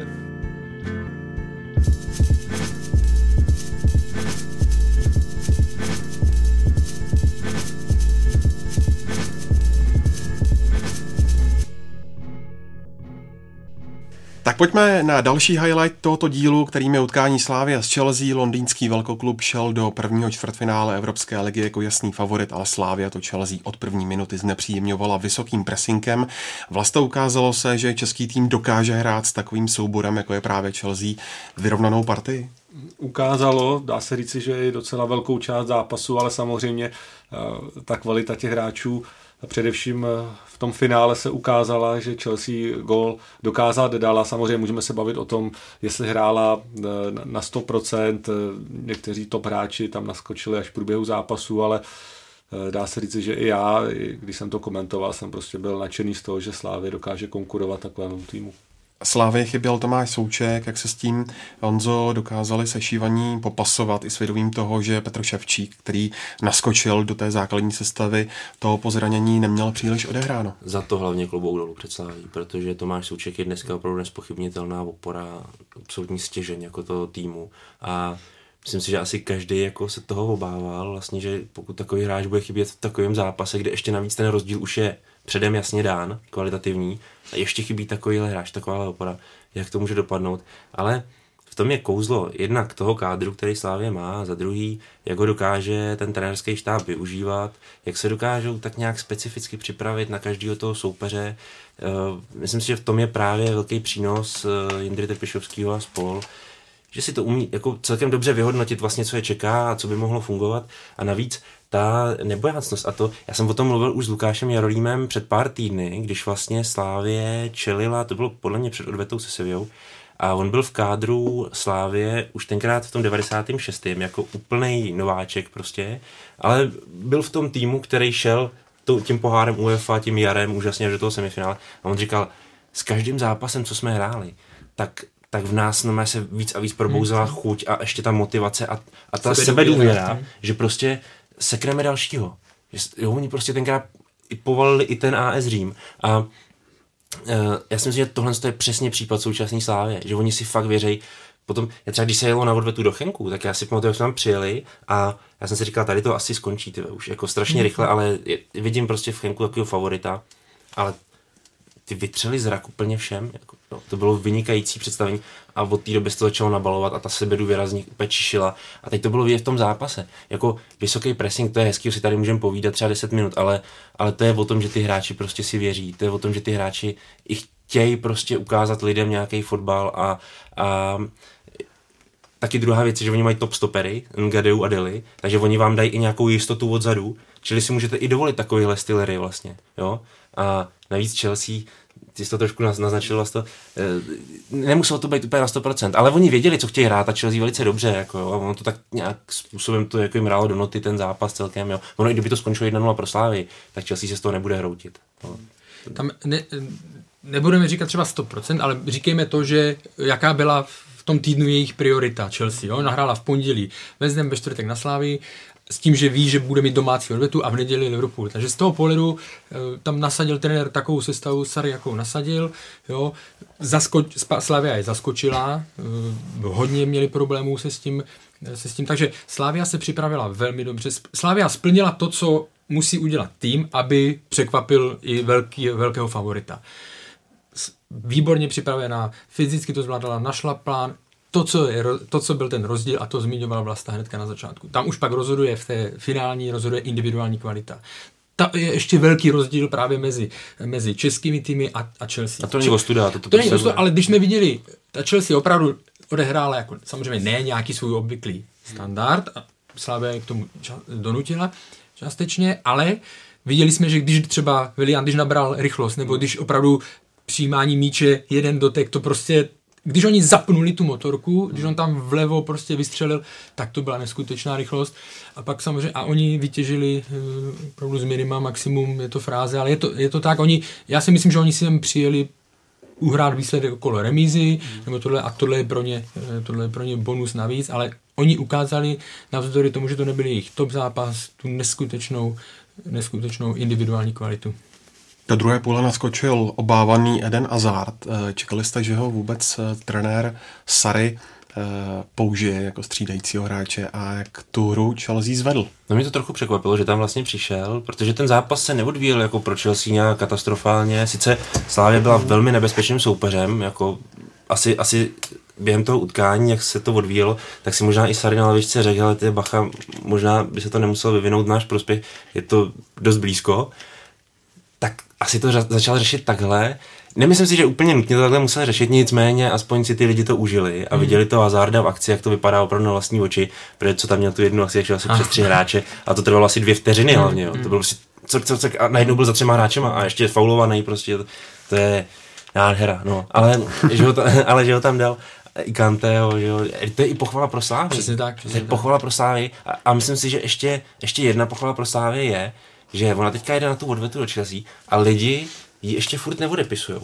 Ještě pořád si říkají v hlavě, ta šance je malá, malinkatá, ale, ale nikdo neřekl, že není žádná. Je tak nějak jako vzadu v hlavě. Protože vidí, žádná, jak ta Slavia hraje, že no. ta možnost ano. na sebe ano. taky uhráli dva dva jo? s velkým kusem štěstí, který by potřebovali Jasně. i tady, ale musí to podpořit nějakým základem.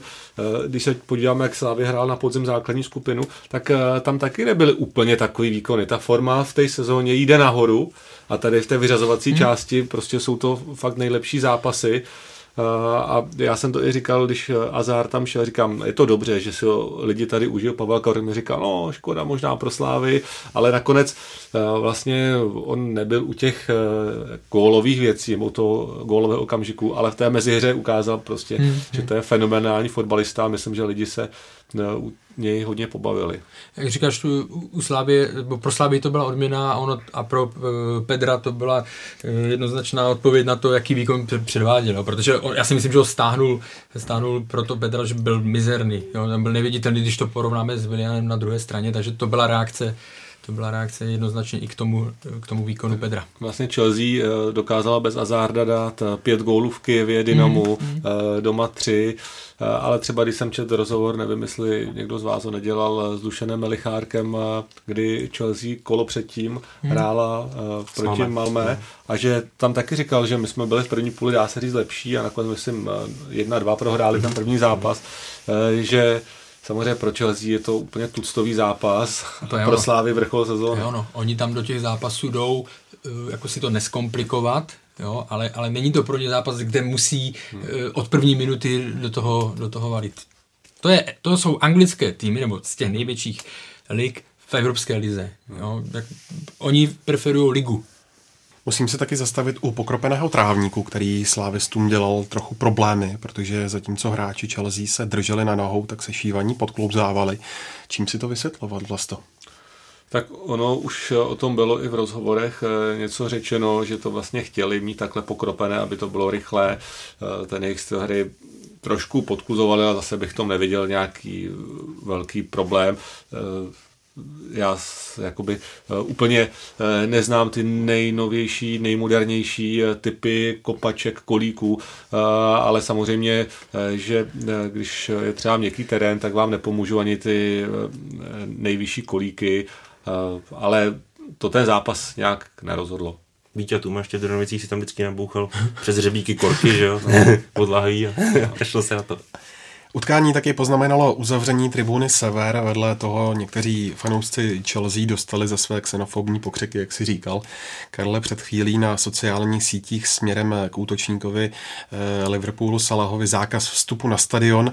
Jak jste hodnotili atmosféru toho domácího zápasu s Chelsea? Hmm. Asi, asi se to zvládlo hmm. úplně bez problémů. Já myslím, že samozřejmě bylo by lepší i v anglických novinách. Vlastně jsem, když jsem četl v Timesech referát, tak to tam zmiňovala, že to možná mohlo, nebo že by to pomohlo asi Slávii ještě víc, ale obecně ta atmosféra byla velmi dobrá na tu kapacitu, která byla, a já prostě budu to opakovat pořád dokola. Mě ten zápas ukázal, že to jde, že to jde vášnivě, emotivně podporovat a nedělat, nedělat přitom brajgl. No, jako by skoro ta půlka té tribuny Sever ani nechyběla, jako hlasově, když to člověk se jako naučí, ale jenom škoda, jenom škoda jakoby toho vizuálního efektu, že to nebylo celý zaplněný, to je mám, škoda. To je přesně tak, mám trošku pocit, že tam bylo nahuštění než víc, že tam opravdu se někteří dostali, kteří by tam i, nevím, jo, a byl takový pocit, že, že to tam bylo nalepení, ty lidé byli na sebe víc než tohle, ale chci říct, a je to podle mě správná cesta, udělali to v Baníku, teď to dělá pan Tvrdík, kterého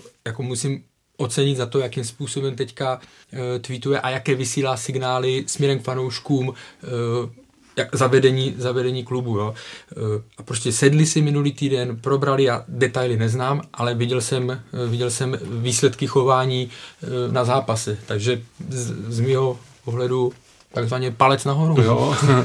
sice, sice si můžeme říkat, co chceme o minulosti v politice jasný, pana Tvrdíka, ale co se týče těch posledních fotbalových záležitostí, tak určitě se snaží nějak kultivovat to prostředí, a třeba když porovnám zápas české reprezentace z Brazílii, kdy bylo v Edenu to prostředí takové komorní, tak tady jsme také fakt líbilo, že nefanděla jenom ta jedna tribuna, kde je kotel, mm-hmm, což je mm-hmm. zvykem vždycky v české lize, ale že jak ten zápas byl důležitý, a trošku jsem se bál, aby nebyl třeba opatrný, ale on nebyl, od začátku byl prostě takový, že ty lidi to vtáhlo do děje a že fakt fandili, křičeli, mm. tleskali i všichni kolem dokola, a to je právě je super, že se takhle chytne ten celý stadion. Ještě bych ocenil, že povzbuzovali i soupeře, tam to je zase jako nadsázka, tam byl pokřik Eden na nohy a v tu chvíli ležel na zemi Eden Hazard, Eden Hazard jo? Takže prostě se mi líbilo, že chtěli hrát Eden na nohy, jo? A, to ještě, a vstál. Co jsi říkal, co, jako, co mi líbilo, to je přesně o tom psychickém nastavení, oni do toho šli s těma pozitivníma emocema, hmm. pojďte se vytáhnout na velkého soupeře, zatímco potom do derby, aspoň ten dojem takový zůstává, že do toho jdou spíš toho negativního. Hmm. Hmm. To je prostě dobrý, to je dobrý postřeh. Hmm. Prostě, to poznáte, v tom, no, to poznáte. Jako Spartu nenávidíme, chceme jí sejmout, ale ale proti Chelsea to bylo jinak, to bylo, prostě chcem se vytáhnout, chcem ukázat prostě. Takže jak to bylo v tom okresním přeboru, nechte ty negativní emoce v šatně, pojďte si vy kostomlacký buráni. Tohle je velmi dobrý, velmi dobrý postřeh. Chelsea dostala v neděli na Liverpoolu dva góly od Maného a Salaha v rozmezí dvou minut. Může to nějak Chelsea nahlodat, Karle? No, nahlodat, no. Já si pořád myslím, že ona v tuhle fázi preferuje, byť je krůček od semifinále, ale pořád ta Premier League je pro ní strašně, strašně důležitá. Respektive Sarri si nemůže zvolit mezi... Sarri, pokud chce zůstat v Chelsea, a i tak je to v tuhle chvíli ne, méně pravděpodobné, tak musí z ligy dojít, dojít do čtvrtého místa a pokud možno bonus vyhrát, vyhrát Evropskou ligu. Takže já si myslím, že tam to bude e, nastavené, nastavené pořád stejně, že to tam zase prostřídá trošičku. A hlavně tam už musíte i uh, vnímat jako to okolí, kde vlastně v Anglii je naprosto běžný, že tam je ta liga opravdu tak ceněná, mm. že oni, jasně, že fanoušci vás plácají po ramenu, protože vyhrajete Evropskou ligu, jako s anglickým týmem, jasně, že jo, ale, ale tam je ta liga prostě, tam hrajete s Liverpoolem, hrajete s Manchesterem United, Manchesterem City, Arsenalem, prostě. Já myslím, že pro ty anglický fanoušky tohle to víc, prostě to asi je nesporně jako... Já si myslím, že to začne zajímat od semifinále, no, obecně, obecně, jo, ty, ty lidi, že to tam začne zajímat někde od semifinále. Proč to teď podle vás bude jiný zápas a s jakou by měla Slavia vyrukovat taktikou?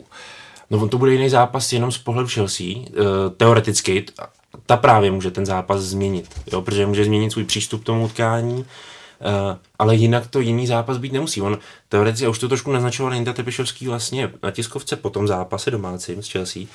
Nechci moc odkryvat nějaký, nechci moc o taktických věcech, protože něco jsme tady předvedli a možná to ještě použijeme, jo? Tím trošku naznačoval, že to, co vlastně uh, zahrál na Chelsea teďka doma, by mohl zkusit i venku. Na druhou stranu on tam ale i řekl B, že Chelsea doma je trošku jiná než Chelsea venku, takže o tom to bude hodně. Jo? Jestli, jestli vlastně ta Chelsea to bude chtít rychle rozhodnout a půjde za tím, anebo jestli se Slávě třeba podaří něco, co v Genku, kdy úplně rozbila vlastně tu domácí hru, byť už tam Genk měl jako vynikající individuality, jak na stoperu, tak zejména ve středu zálohy a na křídlech, a jim se podařilo jako aktivní hrou jako ten, ten Racing jako znehybnit, prostě rychle to ovládla a byť ten gól takový nešťastný, ten skoro vlastně na Ondry Koláře, tak, tak tohle si myslím, že by mohla být cesta, jak vlastně jak jako znejistit tu Chelsea a tam opravdu půjde ten rozdíl kvalitativně jak velký, že bude hodně záležet na tom domácím týmu. Asi. Ale obecně ta Chelsea je natolik sebevědomá, že oni to neberou tak, jo, uvidíme, nebo uděláme pět změn v sestavě, uvidíme, jestli nám to projde nebo ne. On prostě vědí, že, nebo věří, nepochybují, že když udělá tři, čtyři změny, že to nemá na kvalitu její vliv v tomto takový, takovým v tomto utkání, aby to prostě nezvládla i s hráči třeba dvanáctým, třináctým, čtrnáctým hráčem. Ono samozřejmě eh, Slavia eh, i když to zní troufale a samozřejmě lehko se to říká, těžko se to provádí, by bylo fajn, kdyby znovu hrála aktivně a s vysokým pressingem a se všemi těmihle atributy, protože tím by Chelsea mohla překvapit. Dá se očekávat, že oni v hlavách budou mít takový ten klasický mustr. Přijede nějaký slabší tým z východu, tak se asi zatáhne, my prostě do nich budeme bušit, jsme lepší, nějaké ty góly přijdou. No a kdyby Slavia nastoupila podobně jako v těch předešlých zápasech, tak by je mohla překvapit, samozřejmě musí dát, musí dát gól nebo dva, ale bude to samozřejmě těžké, ale ne, my jsme byli vždycky zvyklí, že když český tým hrá někde takhle na půdě favorita, že to bylo o tom, tak se zatáhneme, budeme čekat na break, na standardku, třeba nějakým štěstím se k něčemu dostaneme, ale i pro fanoušky by bylo fajn, kdyby Slavia zůstala stejně nastavená a prostě si to zkusila a třeba dobrý, tak třeba prohraje tři jedna, ale... Já myslím, že tohle je nezbytný, aby Slavia k tomu takto přistoupila ze dvou důvodů, protože za A, Chelsea to naprosto vyhovuje, protože ona zejména teďka pod Mauriciem Sarrim vyloženě hraje na držení balónu. Ano, jo? Ano. Ty to jsou šedesát procent uh, držení, bylo posledný, v podstatě každý zápas, to znamená, ona je na to zvyklá a jí to takhle svědčí a už je naprosto běžný v anglické lize, že i soupeři, kteří jsou naprosto normálně zvyklí na tempo anglického fotbalu, na takhle velký soupeře, tak stejně tam přijedou na to Stamford Bridge a, a zalezou před vlastní vápno. A hrajou to prostě na breaky, jo. To znamená, že jo, i týmy jako Newcastle, Wolverhampton, jo, který mají obrovský individuality, tak to hrajou takhle jako úsporně, opatrně, jo. A ty Chelsea to prostě vyhovuje, protože je na tom balonu a tam se cítí bezpečně a jistě. To znamená, kdyby Slavia přijela s tímto, tak to pro Chelsea nebude žádnej vlastně žádná nová zkušenost, nic jako s čím by se neuměli v minulosti poradit a může jim to ještě hrát do karet docela, jo, takticky. No, takže a můžou sazit na ty svoje individuality, že Hazard třeba obejde pět hráčů. No. Jaké jsou vaše tipy? Nejbych, nejdřív bych byl rád, kdyby se vyhodnotili tipy z minulého týdne. Škoda, že tady není Pavel, já ho rád bych no. zmínil moji remizu jedna jedna z derby, jak se mi tady vysmíval. Tím toho zdravíme. No. Ano, tím toho zdravíme. Já si myslím, že to Chelsea, Chelsea zvládne, protože si to uhraje ten postup. Fakt u mě z pohledu Slavie bude strašně e, zajímavé nebo rozhodující, jak to bude mít nastavené právě v těch hlavách a ty priority do dalších týmů. A taky, jako, když tohle chceš typovat, tak jako, jaký máš argument, protože no. Slavie postoupí. Jako. Pořád se bavíme o no. top kvalitě tý, no. týmu z Premier League. Tak se dívejte, odveta je na Č T Sport, webu čtsport tečka cz na programu ve čtvrtek živě od půl deváté večer. A ještě telegraficky k ostatním zápasům. Arsenal zvítězil nad Neapolí dva nula, Benfica porazila Frankfurt čtyři dva a Villarreal podlehl Valencii jedna tři. Všechno podle očekávání, anebo ne? trošku bláznivější zápas v, v Lisabonu. No, no, no, no. Ale jako tam, tam už, když to Benfice strašně přeju, že já jsem taky na ty, ty starý manšafty Ajax, Benfica, to tak mě baví, jako jakým hrozně fandím, ale, ale tam, tam bylo jediné nebezpečí, že tam přijede na Frankfurt s tím Jovičem, který má strašnou formu a navíc hrajou dobře i v domácí lize. Byť teďka, teďka zrovna ztratili doma za Augsburgem, ale, ale je to jako hrozně nebezpečný soupeř. Jsou blbý zápasy ty domácí, ty první, jakože vlastně vy, vy strašně musíte myslet na to, hlavně nedostat góla, protože o to to bude těžší pak venku, jo, tak těch čtyři dva je takový, jakože fajn, vedeme o dva góly, no a teď zase nevíte, co nás čeká. Ten Frankfurt hrál dlouho o deseti, jo, vlastně mm-hmm. dostal gól z penalty a ten Jovič je hráč Benfiky. Ano, ano, ano. ano. A v, může hrát. Může hrát, no, to, to mě taky docela překvapilo a vlastně hat-trick dal. Abych se přiznal, tak vůbec ho neznám, ten mladý Felix, ale... Ten mladinský reprezentant. No, no, takže určitě další vycházející hvězda Portugalska. Ty tam mají tak, takovýhle hráčů, hmm. tam mají jako plno a teďka zrovna uh, za Wolverhampton hmm. anglický hvězda taky mají zkušenost tou Chelsea, hraje Jota, Jota to je no. vynikající hráč. Výborný hráč. hráč no.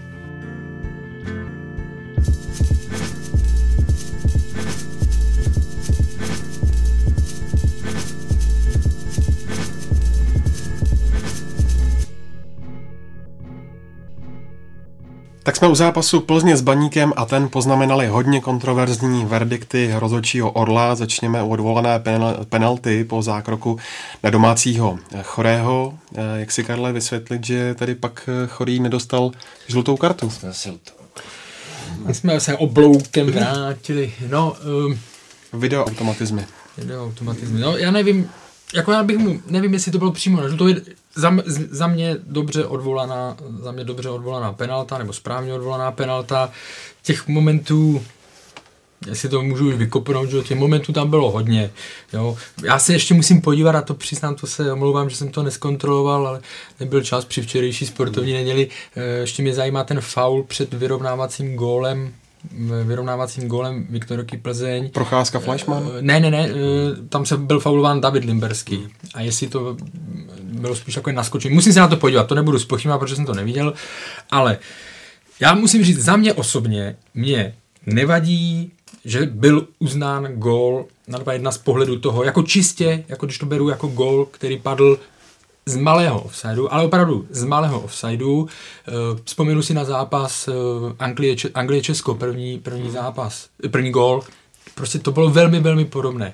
Ano, já jsem si v televizi nebo potom na videu našel, protože jsem si položil papír a pomaličku jsem to posouval a, a jo, ale rozumíš, ale to tam přece nemůžeš udělat. Ano, bylo to nekalibrovaný papír, jo, ale ten rozhodčí to přece v té rychlosti, ten asistent nemůže vidět. Chápu, že se pak řešilo, proč to nepou, proč to neskoumal V A R, nebo proč to neřekl V A R, že to byl offside, protože budeme zase se bavit o kalibrovaných lineách a tak dále, čárách, jo, ale k tomu se vrátím nebo vracím se proti času a to je ten penaltový moment, vlastně souboj, procházka, procházka Fleischmann. Jo. A tam prostě video mělo jednoznačně, jednoznačně být, protože kdekoliv na hřišti, kdyby ten zákrok, takhle ten souboj byl, tak rozhodčí píská šlapák. Hmm. No, Karel to asi shrnul přesně. Tak jdeme domů.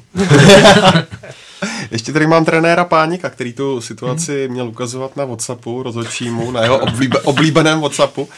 A žádal o přezkum, ale nebylo mu vyhověno, že něco video zkoumá a něco ne. Tak kde potom je ten metr? Tam možná už by i týmy měly mít třeba člověka, který rychle reaguje, mm. aby ještě v té prodlevě, když se to zkoumá, tak podal informaci dolů k lavičkám a ty to hustili do těch rozhodčích ještě zezadu, mm. protože to je, jak jsme se bavili, když je rozhodčí u toho monitoru, tak je pod tlakem. Samozřejmě ale, že všichni se snaží to rozhodnutí nějak změnit, takže teď to zkouší přes WhatsApp, tak... No tak samozřejmě, že všichni se snaží dělat všechno pro ten svůj tým a je to na rozhodčích, no, aby to nějak ten tlak ustáli. Takovýhle člověka, když bude mít každý mančel, tak těch... Musí být rychlejší než video rozhodčí. No, no, jako to, ne, to směřuje naopak tam, že V A R bude dvacetkrát pro jeden tým a dvacetkrát pro druhý tým za jeden zápas, jo. Ne, mě tady tohle, co, o čem se bavíme, pořád jako mi... Mm, nedává na mysl, ale prostě po, vzpomněl jsem si na to, co já občas si říkám, že by neškodilo. Kdyby ty týmy měly jeden ten svůj, jeden ten svůj jako možnost říct, ta situace se nám nelíbí. Challenge. Challenge, tak, jo, přes, děkuju, děkuju vlastně, challenge. Protože Baník by to určitě využil, akorát mi to naboural teď v neděli, protože kdyby byla challenge, úplně jasná penalta a stejně nic, jo, a ještě vám seberou challenge. A ještě vám ale, do toho smůlu. Jo, jo, takže, ale to jsou ty situace, kdy jakoby to stálo v N H L, že jo, je to tak, že jo, když je tam gól nebo sporný moment, vy máte právo žádat o přezkum, takže... A to jsi mi teďka fakt povolil, to teda představ si, že by fakt oni si vzali ty challenge, no, to věděli. A on video podívali by se na to a řekli, no, hele, jak jsme řekli, no. Je to, je to, ne, jo. Ne, prostě, bohužel. Ale ještě jste přišli o pokus další. No, takže je to, jo, dal, nejhorší na tom je, prostě, že se to zase sešlo v obou dnech. Samozřejmě je tam do toho, je tam eh, Viktoria Plzeň, která se vždycky eh, hodnotí nebo se na ní nahlíží jako v kontextu posledních sezon. Byť já si nemyslím, že v této sezóně by eh, tam byly nějaké... Eh, opakovaně křiklavé případy, tohle bylo opravdu, tohle bylo opravdu ne, nešťastný, nebo tohle říkám za sebe, offside ještě, ještě akceptuju, jako z plynulosti té hry, ale, ale byly tam chyby prostě. Obe, obecně tam bylo dost chyb. Je, je pravda, že když si vzpomeneme sezóny před třema, čtyřmi lety, z jakých offsideů třeba hmm. padaly góly hmm. a tady řešíme... Nebo zastavené offsidy. Přesně tak, a tady řešíme centimetry, hmm. a, ale je jasné, že on, ono se to samozřejmě posunulo tím nástupem toho varu a už, už jakoby tady fakt chodíme hmm. s nějakým milimetrovým papírem. Nelinkovaným, hmm. ale, ale hlavně v, té, v tom zápase se to nakumulovalo, ty rozhodující, rozhodující verdikty sudích ve prospěch a v neprospěch jednoho z těch týmů. Já si myslím, i když nevím, za jak dlouho to bude, že tyhle ty exaktní rozhodnutí, které se dají prostě, nejsou subjektivní, takže že se najde nějaká technologie, která to vyřeší prostě za ty rozhodčí. Jo, že teď už máme taky různý sledovací systémy a trakaby a tak dále, hmm. že nakonec stejně jako je v tenise prostě technologie, která vidí míček v autu, hmm. tak tady prostě ta technologie bude umět monitorovat ty hráče na hřišti a vyhodnotit, jestli to teda offside byl, byť teda o centimetr, jako je goal line technology, hmm. takže snad tohle to třeba bude. A to je zajímavý. Mě taky jako když jsem pak viděl ten offside, jak jsem si říkal, protože já jsem původně, jsem, já jsem to neviděl těž naživo, já jsem to viděl až pak zpětně, jsem si pouštěl všechny ty, ty záběry, abych to viděl, protože mě k tomu donutila jako taková úplně neuvěřitelná hysterie, která šla jako z internetu a jsem si říkal, teď co se tam pro boha se stalo v té Plzni, tyjo. A tak jsem si to dohledal a teď jsem to viděl, říkám, ty vole, kde ten offside jako, je tam, no asi tam je, no, ale jako měl jsem to úplně zastavený prostě a teď jsem...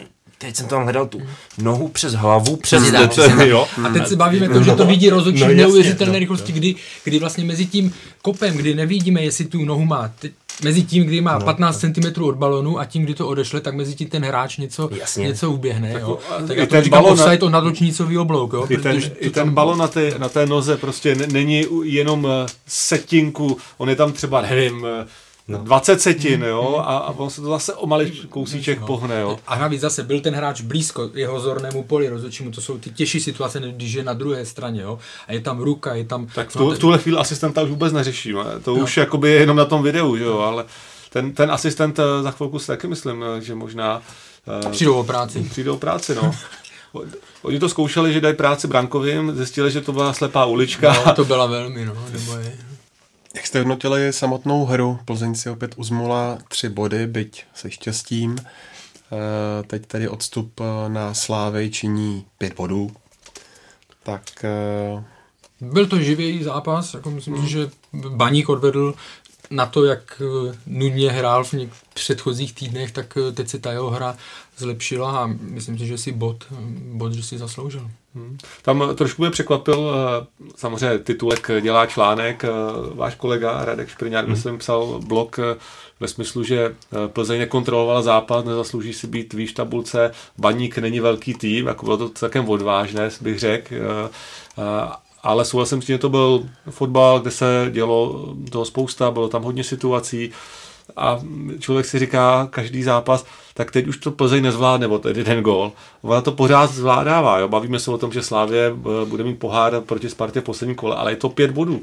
Co když Plzeň v té nastavbě tu Slávii porazí. Jo? Jako pořád ještě je tam Uh, takový moment, a myslím, že Plzni to teď vyhovuje, že se hodně mluví o Slávii, i tím, že hraje proti Chelsea, uh, i že teď jsou derby a Plzeň je tam jasný, pořád jasný. Někde v pozadí a určitě no a ještě víš, co ti řekne spousta, slovo. Víš, co ti řekne spousta lidí na tohle to. Prostě ty pochybnosti nad těma výhrama, jako mm. jednotlivýma, jo? Ty, ty výroky v její prospěch, to je ten problém a dělá se to Plzeň sama. Mě to třeba strašně mrzí, protože přitom má úspěchy, který tady dlouho neměl jako žádný klub prostě na české scéně. A, a asi, asi a hodně z nás nebude, no, a asi hodně z nás toho měl jako radost, že hmm. Plzeň jsem dotáhla Barcelonu, hmm. A C Milan, v tehdejší Slávě, že jo. Tak hlavně pod, pod Vrbou začal hrát uh, krásný fotbal, no, který se líbil. Český fotbal útočí. Přesně tak, dlouho, přesně tak. Uh, Od té doby, co přišla Plzeň a co přišel Vrba, tak se začal mluvit o těch bekách, že jo? O těch, mm-hmm. o těch křídelních, o těch křídelních. A to, to jsou přesně ty věci, sice už to třeba v Evropě bylo dáno, ale, ale oni to sem dostali, bylo to, ale, ale prostě zůstává tam ten stín té pochybnosti, to, to ošklivý a to je hrozná škoda.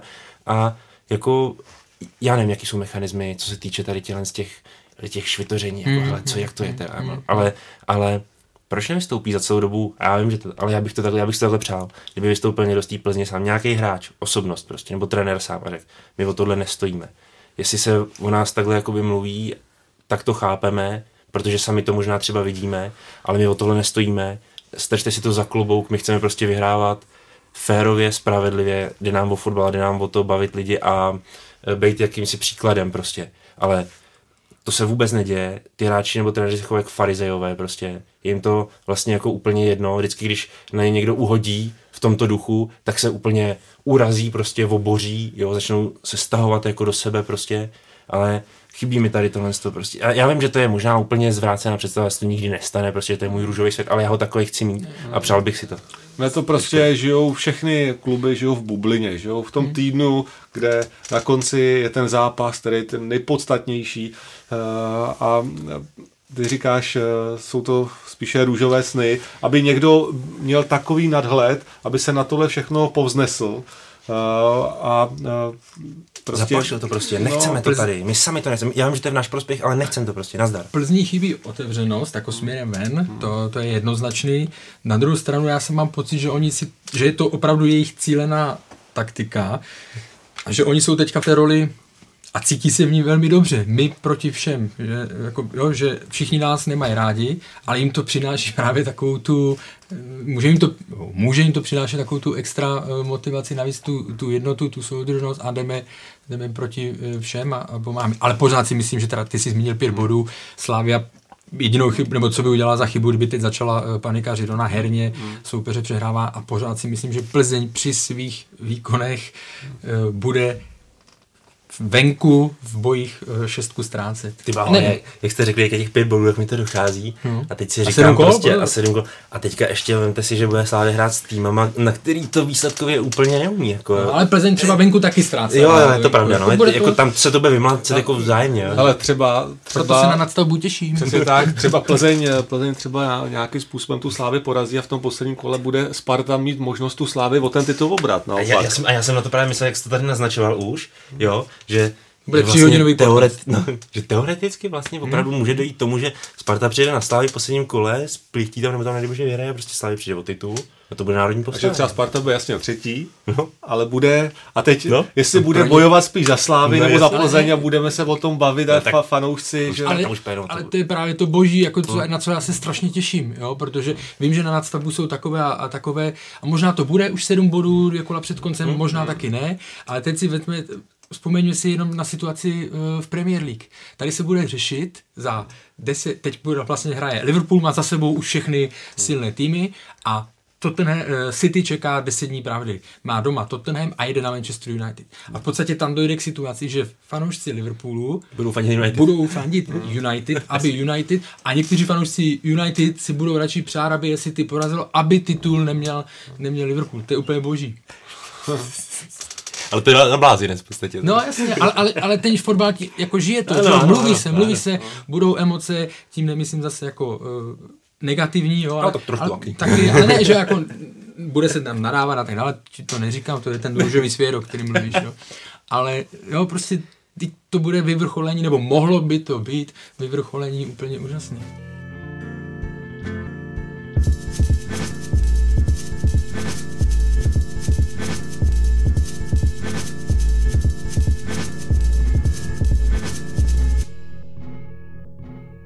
Tak pojďme mluvit o fotbalu ještě dál, protože jsem si po telefonu povídal o utkání Plzeň Baník s Michalem Kvasnicou z deníku Sport. Michale, Baník se v minulém týdnu probral, což potvrdil taky výhrou tři jedna nad Teplicemi. Kouč Páník nechal stejnou sestavu i teď na Baník. Ukazuje se podle tebe, že dvojici Diop Kuzmanovič měl nasadit do útoku přece jenom dřív? No, po bitvě je samozřejmě každý generál, ale podle mě to chybou bylo, že se to ani nevyzkoušelo. Zvlášť po těch špatných výkonech se Spartou, se Zlínem nebo se Sláví nebylo moc na co čekat, a i když chápu, že kapitán Milan Baroš má místo jisté, tedy pokud je zdravý, tak podle mě minimálně v těch venkovních zápasech mohli jít do hry až jako žolík. On ten zápas proti Teplicím, ale i ten poslední v Plzni ukázal, že pokud chcete uspět, tak správnou dlouhodobou cestou je jediná aktivita. Uh, jo, můžete uhrát nějaké body hmm. relativně na náhodu se Zandourem či bez nějakého jasného daného schématu, ale z delšího časového kontextu tímto způsobem nebudete úspěšní, proto se mi líbí, jak teď Baník během, já nevím, čtrnáct dnů přešel do, do, do fotbalové moderny, jo, mně se to líbí. S tím souvisí, ale musím zmínit ještě jednu věc, která s nasazením Diopa a Kuzmanoviče souvisí, a to je změna rozestavení, mm-hmm. protože ten pokus hrát tři čtyři tři, to byl absolutní úlet. V ofenzivě to byl chaos, vzadu jak štáč, ale takhle můžete hrát, když máte radši jako Sevilla, která je variabilní, a ne když je na špici neobratný Jakub Šašinka a na křídlech prostě jsou hráči, které lajna svazuje, takže teď čtyři čtyři dva Kuzmanovič Diop, vypadá to hezky. Ty jsi zmínil Milana Baroše, který teďka laboruje se zraněním, jestli máš nějaké informace, jak to s ním vypadá? No, jestli mám správné informace, tak on celý minulý týden strávil doma v Praze, kde se věnoval rodině, mimo jiné zašel třeba na hlapa Slavie z Chelsea. V těchto dnech by se měl vrátit do Ostravy, jako k, vždycky po tom víkendu v Praze doma, a podle mě udělal všechno proto, aby se na slezské derby s Opavou vrátil. Víme, že stejná situace nastala na podzim, kdy byl zraněn, ale proti Spartě překvapivě nastoupil, když ho v sestavě nikdo nečekal, takže on si takové zápasy nenechává ujít, takže hmm. to podle mě to lítko, aspoň jakž takž vydrží, tak bude připraven. Teď je otázkou, jak jsme se bavili před chvílí, sát do útoku, který klape, nebo až jako žolík, no, to uvidíme. Pouze na lavičce proti Plzni zůstal Robert Hrubý, který minule stál kvůli kartám. Jak vidíš jeho budoucnost, hlavně právě k tomu utkání proti Opavě? Situace Roberta Hrubého se vzhledem k jeho špatné jarní formě vyvinula tak, že je aktuálně náhradníkem. No, na můj vkus, podobně jako útok, měl své místo jisté až moc dlouho zbytečně, byť respektuju jeho sedm asistencí a určitý přínos, ale herně to nebylo, mnoho se po hřišti ploužil, nebylo, něco mu chybělo a možná i mu pomůže, že teď dostal e, odpočinek. No a když vezmeme v potaz, že šanci za pače si chytil Milan Jirásek, kterému sedí klasická pozice ve středu zálohy hmm. vedle Adama Jánoše, tak si troufám tvrdí, že nyní Baník nemá důvody k tomu, aby se stavě něco razantně změnil. Navíc Robert Hrubý dokáže v případě nouze do utkání vstoupit i jako hráč na kraj, což se může vlastně ostravským hodit jako další varianta, protože takových těch možností na ten kraj, když berem, že Filo je teď vykartovaný, mají tam dva leváky, tak nemají. A propos slezské derby, to bude hlavně asi kvůli Kuzmanovičovi hodně peprné. Jaký očekáváš fotbal i s ohledem na to, že Opava teď dokázala naplno bodovat proti Sigmě? No, hlavně doufám, že, bude, že to bude lepší fotbal, než byl derby pražských es. Doufám, že vše proběhne stejně bez problému jako na podzim v Opavě, myslím fanoušky, kde já se musím prostě bohužel zmínit, co mě nemile překvapilo v hmm. sobotu, kdy pár hlupáků vlastně opavských fanoušků, nebo minimálně v opavských barvách, přišlo přes celý stadion k Olomouckému kotli a hodilo, ta hodilo tam pár světlic. Jo. Jestli mám dobré informace, tak olomoučtí příznivci si navíc ze Slezska ještě odvezli polorozbitý autobus, a to se mi teda jako... No a k tomu fotbalu Zmínil výhru Opavy. Ona sice proti Sigmě zabrala, ale ta její herní forma na jaře není nic moc. Jak jsme se bavili o té náhodě, o těch, mm-hmm. tak oni měli dvě střely, dobře, když počítám dorážku, tu smolu, takže tři a z toho dva góly. Jo, jinak úplně nic extra. V tomto i ve kvalitě má Baník navrch. Kouč Jílek si hodně stěžoval na polehávání pánů Smoly a Zavadila. Dá se očekávat podle tebe, že to teď bude na Baníku podobné? Já bych se jako nerad pouštěl do nějakých komentářů, že na polehávání má někdo postavenou taktiku a je to něčí běžný repertoár hry, ale jako pravdou je, že i mně někdy přijde divné, když dvoumetrový hráč padá, přitom mohl k souboji ustát, stejně jako nemám rád neustále komentáře k rozhodčímu. Tu úroveň zápasu, to pak, ta úroveň zápasu klesá a to myslím bohužel paní rozhodčí Adámková v sobotu moc nezvládla. No, Pavel Zavadil mluvil po zápase o jakési strategii, z čeho jsem pochopil, že kombinační Sigmu oni chtěli rozhodit důrazem, kouskováním hry. No a jako přesně tyhle aspekty očekávám i v tom slezském derby, kde samozřejmě ty emoce budou ještě úplně někde jinde hmm. a pak bude hodně důležité, jak to pojme sudí, no, co si všechno nechá líbit. Ona někdy jedna žlutá karta ze startu dokáže udělat divý, protože duel se pak nemusí zvrtnout. Když se ještě vrátíme k utkání Baníku ve Štruncových sadech, tak se tě musím stejně jako před chvíli kolegů ve studiu zeptat na verdikty rozhodčích, tedy odvolaná penalta, offsideová situace a faul Procházky na Fleischmana. Jak to bylo z tvého pohledu? O té penaltě, když jsem teď zmínil, že se mi nepozdávají zbytečné pády vysokých hráčů, tak pro, to, pro, pro Tomáše Chorého to pro mě platí taky. Jedna věc je, že Martin Filo šel do skluzu ve vápně zády hráči si neskutečně hloupě. Tam se ukázalo, že není původem obránce, ale druhou věcí je, že prostě se to podle mě ustát dalo, takže penalta byla hodně přísná. A offsideová situace, to je téma. Pochopil bych, kdyby to video nebylo, fakt šlo centimetry, možná milimetry, navíc chceme, ať padají góly. Teď je otázka, jak je to s těma lineama, co všechno ten V A R vidí, ale přesto tam prostě pochybnost, že se ne, že, že ani nezavolal hlavního rozhodčího a hmm. prostě zůstává taková kaňka a z tohoto pohledu se naštvanému kouči Páníkovi vůbec nedivím, protože když ještě zmíním onen šlapák plzeňského Romana Procházky na, na Jiřího Fleischmana, tak to jsou prostě pochybení, které pak ovlivní úplně zápas. On se mohl vyvojit úplně jinak. K tomu šlapáku to je podle mě ukázkový zákrok. Fleischman se dostřelí, pokládá nártem, podrážka, podrážka Procházky přijde z jeho zhora, jasný faul, čistá penalta. No. Ale stejně tak si myslím, že před tím vyrovnávacím gólem Viktorky na konci prvního poločasu Martin Filo nefauloval, jak jsem ho tady před chvilkou kritizoval za to, že si počínal mm-hmm. obratně ve vápně, tak tady prostě čistý souboj tělo na tělo. David Limberský se zkácel velmi rád, jako standardka podle mě vymyšlená. Baník tedy každopádně žádné body domů neodvezl. Jak vypadá aktuální situace Bohumila Páníka a jeho pozice? Tak pokud by byla budoucnost trenéra Páníka postavená na tom, že musí nutně něco odvést z Plzně, tak podle mě by to bylo špatně. Baník se teď zvedl, má nakročeno k nadstavbě v té elitní skupině, takže podle mě není důvod něco měnit a hlavně, když už se teda řeší vždycky téma coach, tak je třeba si uvědomit, máme za něj náhradu, nemáme, jo, a tohle je prostě Baník aktuálně podle mě ne, jednak nemá, jednak ani tak neřeší. Já bych dal trenérovi prostor, pokud se teda nezvrtne něco během sezóny, ještě teď během toho konce, tak ať teda ukáže, ať to ještě buduje ten tým, protože teď mám z toho dobrý pocit, že opravdu se na to dá dívat.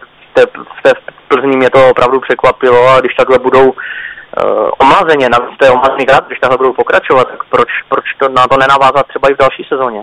No a naopak Viktorka i kouč Vrba ponechal se stavu z utkání proti Slovácku, vrátil se uzdravený Bogel, který se i gólově prosadil, jenže v závěru utkání byl vyloučen. Tak je to podle tebe pro Plzeň, která teď bude hrát v Příbrami, velký problém, anebo ne, když se navíc Tomáš Chorý gólově ozval? No, pokud má trenér Pavel Vrba k dispozici jednoho z dvojice Chorý Bogel, tak problém není. Oni jsou srovnatelní. Francouz je sice asi gólovější, Chorý je platný jinak, navíc i on umí dát gól.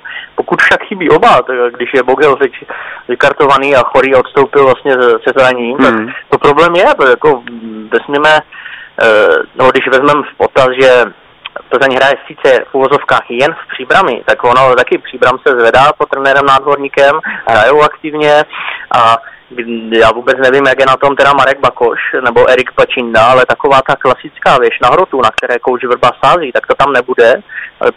Takže v tomhle ohledu to určitě komplikace je, jestliže jste na něco zvyklí, opřít se o toho o dvoumetrového borce, na, kdo vám, který vám prostě na hrotu podrží balony a je fakt nepříjemný, tak to určitě bude chybět, určitě jo. Stejně jako kolegu za chvíli se i tebe zeptám, jestli tam byl kromě derby tohoto zápasu ještě nějaké další utkání v tomto kole, které tě zaujalo. No, zaujalo mě, ono nebyl, nebyl špatný fotbal, opravdu byl jsem v Opavě na, tého, s Olomoucí a ze strany Olomouce, byť teda prohrála, to nebylo, nebylo špatné. Takže musím zmínit tady ten zápas, no, byť teda ne, neříkám, že to byla nějaká fotbalová, nějaký fotbalový majstrstik, ale v Opavě to prostředí, byť teda, jak jsem zmínil, toto nepřátelské, ty nepřátelské věci se mi nelíbily, tak celkově to tam, ta kulisa, ten stadionek, to úroveň má, navíc Sigma chce pořád hrát dopředu, takže na, na to se dá vždycky dívat, že jo, mě to bavilo.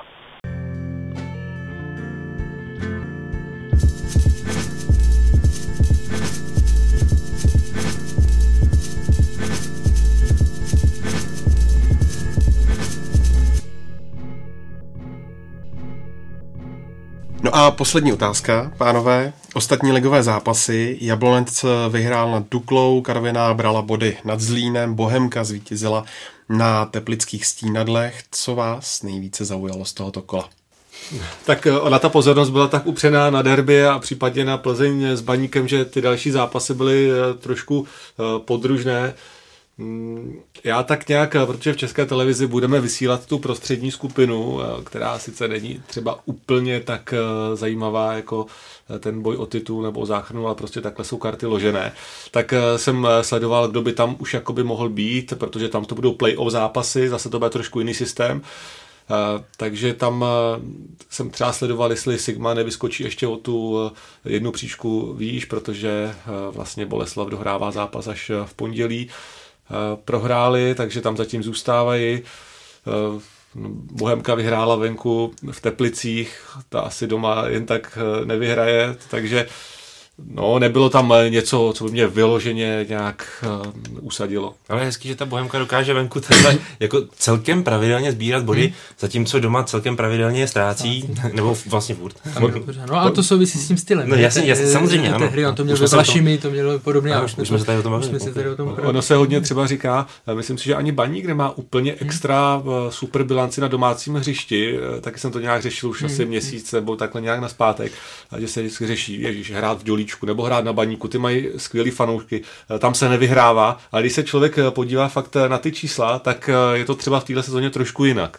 Mimochodem, já se na tu skupinu taky těším, na tu, na tu prostřední, protože tam se hraje pohárově, tam není na co čekat a ty týmy budou chtít minimálně si o to zahrát, takže se na to těším hmm. taky. A nebo i na tu baráž, protože i to je podle mě, já jsem byl konzervativní, ale myslím si, že ta nastavba je vymyšlená dobře a v rámci možností i hodně spravedlivě a že se žádné body ne, nepůlí a že i ty barážové zápasy, prostě o všechno, play-off, budou super, že i ty týmy z druhé ligy prostě plní stadiony, tam to bude taky fajn. Máme dvě kola do konce základní části a pojďte se na, na to, jak výhrou, výhrou Opavy a výhrou uh, Slovácka, hmm. je to tak, že jo, nad Příbramí, no. Jak najednou týmy, které byly v klidu v sedmé až desáté, tak najednou jsou dva body jenom od uh, skupiny o udržení, to znamená, ty týmy hrají, budou do posledního kola, pravděpodobně všechny budou o něco hrát a to je z mého pohledu jedna z hlavních předností nebo plusů, který může být, aby nedocházelo k těm situacím, které známe. dvacáté šesté kolo,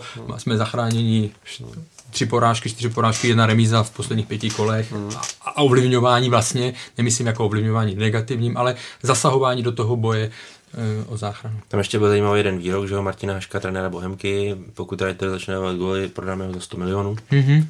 To se taky sluší asi zmínit, že jo. No. Tak za sto míčů asi ne, ale, ale je to třeba hráč, který v zájmu klubu může být. Ostatně už o něj měl zájem Baník. Baník měl, a možná, že to obnoví létě, to se neví, nevím, ještě to jenom spekuluju. Kdyby ne Baník, tak někdo jiný třeba. Já mám z Martináčka strašně pozitivní. Já vím, že no, fanoušci Bohemci nejsou, spo- Bohemky no, nejsou no. spokojení s domácími, ale prostě třeba i tu radost jeho, když dali na dva jedna, to k tomu, to k tomu prostě patří. A on, on, tomu, on tomu dává ty emoce, a dává tomu, ale on tomu dává i to navíc. A to, co někde ještě ty výroky a to, no, on no. prostě, on tím jakoby, že umí, umí to prostě osolit, jakoby, jo. A těm lidem, a mluví se, mluví se. To tak prostě... to, to máme samozřejmě my novináři, lidi rádi, na druhou stranu on určitě ví, že spoustě lidí nahraje na smeč a schytá to, ale musí být tak silná osobnost, že, že prostě i tohle to zkousne. On třeba, že jde do televize, na derby, mm-hmm. občas chodí i k nám, hodnotí věci, kdy třeba si lidi řeknou, ježiši, co tam má tenhle ten říkat, oni to čtyřikrát prohráli, mm. ale že i tohleto samozřejmě si myslím, že je dobrý pro fotbal, že tyhle ty uh, trenéři nejsou mm. jenom tělocvikáři, ale že se tomu dávají tu nadstavbu. Ne, já tím neříkám, že on je dokonalý a třeba z mého pohledu mě zará, zaráželo během jara, že vlastně a mluvilo se i o nějakých uh, chladnějších vztahů mezi ním a Josefem Jindříškem, což je velká osobnost Bohemky a teď vlastně v té poslední fázi ho tam začal, uh, začal dávat, takže to jsem si říkal, že by to mohlo přijít už dřív, nevím, ale jo, takže neříkáme, že je dokonalý, ale vnímám ho jako pozitivní e, prvek, nebo jak to říct, nebo jako pozitivní faktor, pozitivní osobu. To bylo právě to, že on si otevřel podle mě trošku pusu, tak jako e, netradičně, nebo v jeho případě docela tradičně, to bylo už během e, zimní přípravy, no ke konci zimní přípravy, on dělal nějaký chat s fanouškama Bohemky a docela se tam naves jako do Michala Šmída a do právě, myslím, Pepy Jindřiška. Takže v tu chvíli tam asi možná i sám on si netušil, že třeba přestřel, jako, že on je takovej, jo, jako do lidí prostě narve ty svoje názory, prostě všechno, jako bez obalů, totálně, jo, někdy to i opepří nějakým výrazem, prostě, mm-hmm. jako, ale v některých případech to možná si může dělat jako zlou krev, mm-hmm. jo, v té kabině jednoznačně, tam, tam se takovéhle věci jako řešit, tam to prostě je ve vzduchu, to, citlivé, to, no. to je prostě strašně těžký, jo. Zatímco čtenáři, potažmo diváci, fanoušci se tě můžou bavit, tak tam to opravdu asi sranda úplně není, ale, ale přesto to k tomu patří. A on, on stejně si myslím, že má v sobě jako takový kouzlo osobnosti nebo takovou, takový charisma, že dokáže s těma hráčema jako komunikovat, dokáže s těma... Já si myslím, že tam to není jenom o fotbale, jo, tam je to hodně i o těch vztazích právě v Bohemce. A to, jak on prožívá ty věci, jak je emotivní. Tak jo, tak to je z dnešního Fotbal Focus podcastu všechno. Vlasto, Honzo a Karle, moc krát díky za vaše glosy a postřehy. Díky za pozvání. A díky taky vám, posluchačům, za přízeň. Další díl pro vás chystáme opět za týden, kdy se zaměříme hlavně na hodnocení odvety Slavie s Chelsea. A pokud máte chuť si pustit další díly, všechny najdete na webu fotbal focus tečka cé zet a samozřejmě taky na Spotify, YouTube, Soundcloudu a v iTunes. Mějte se hezky.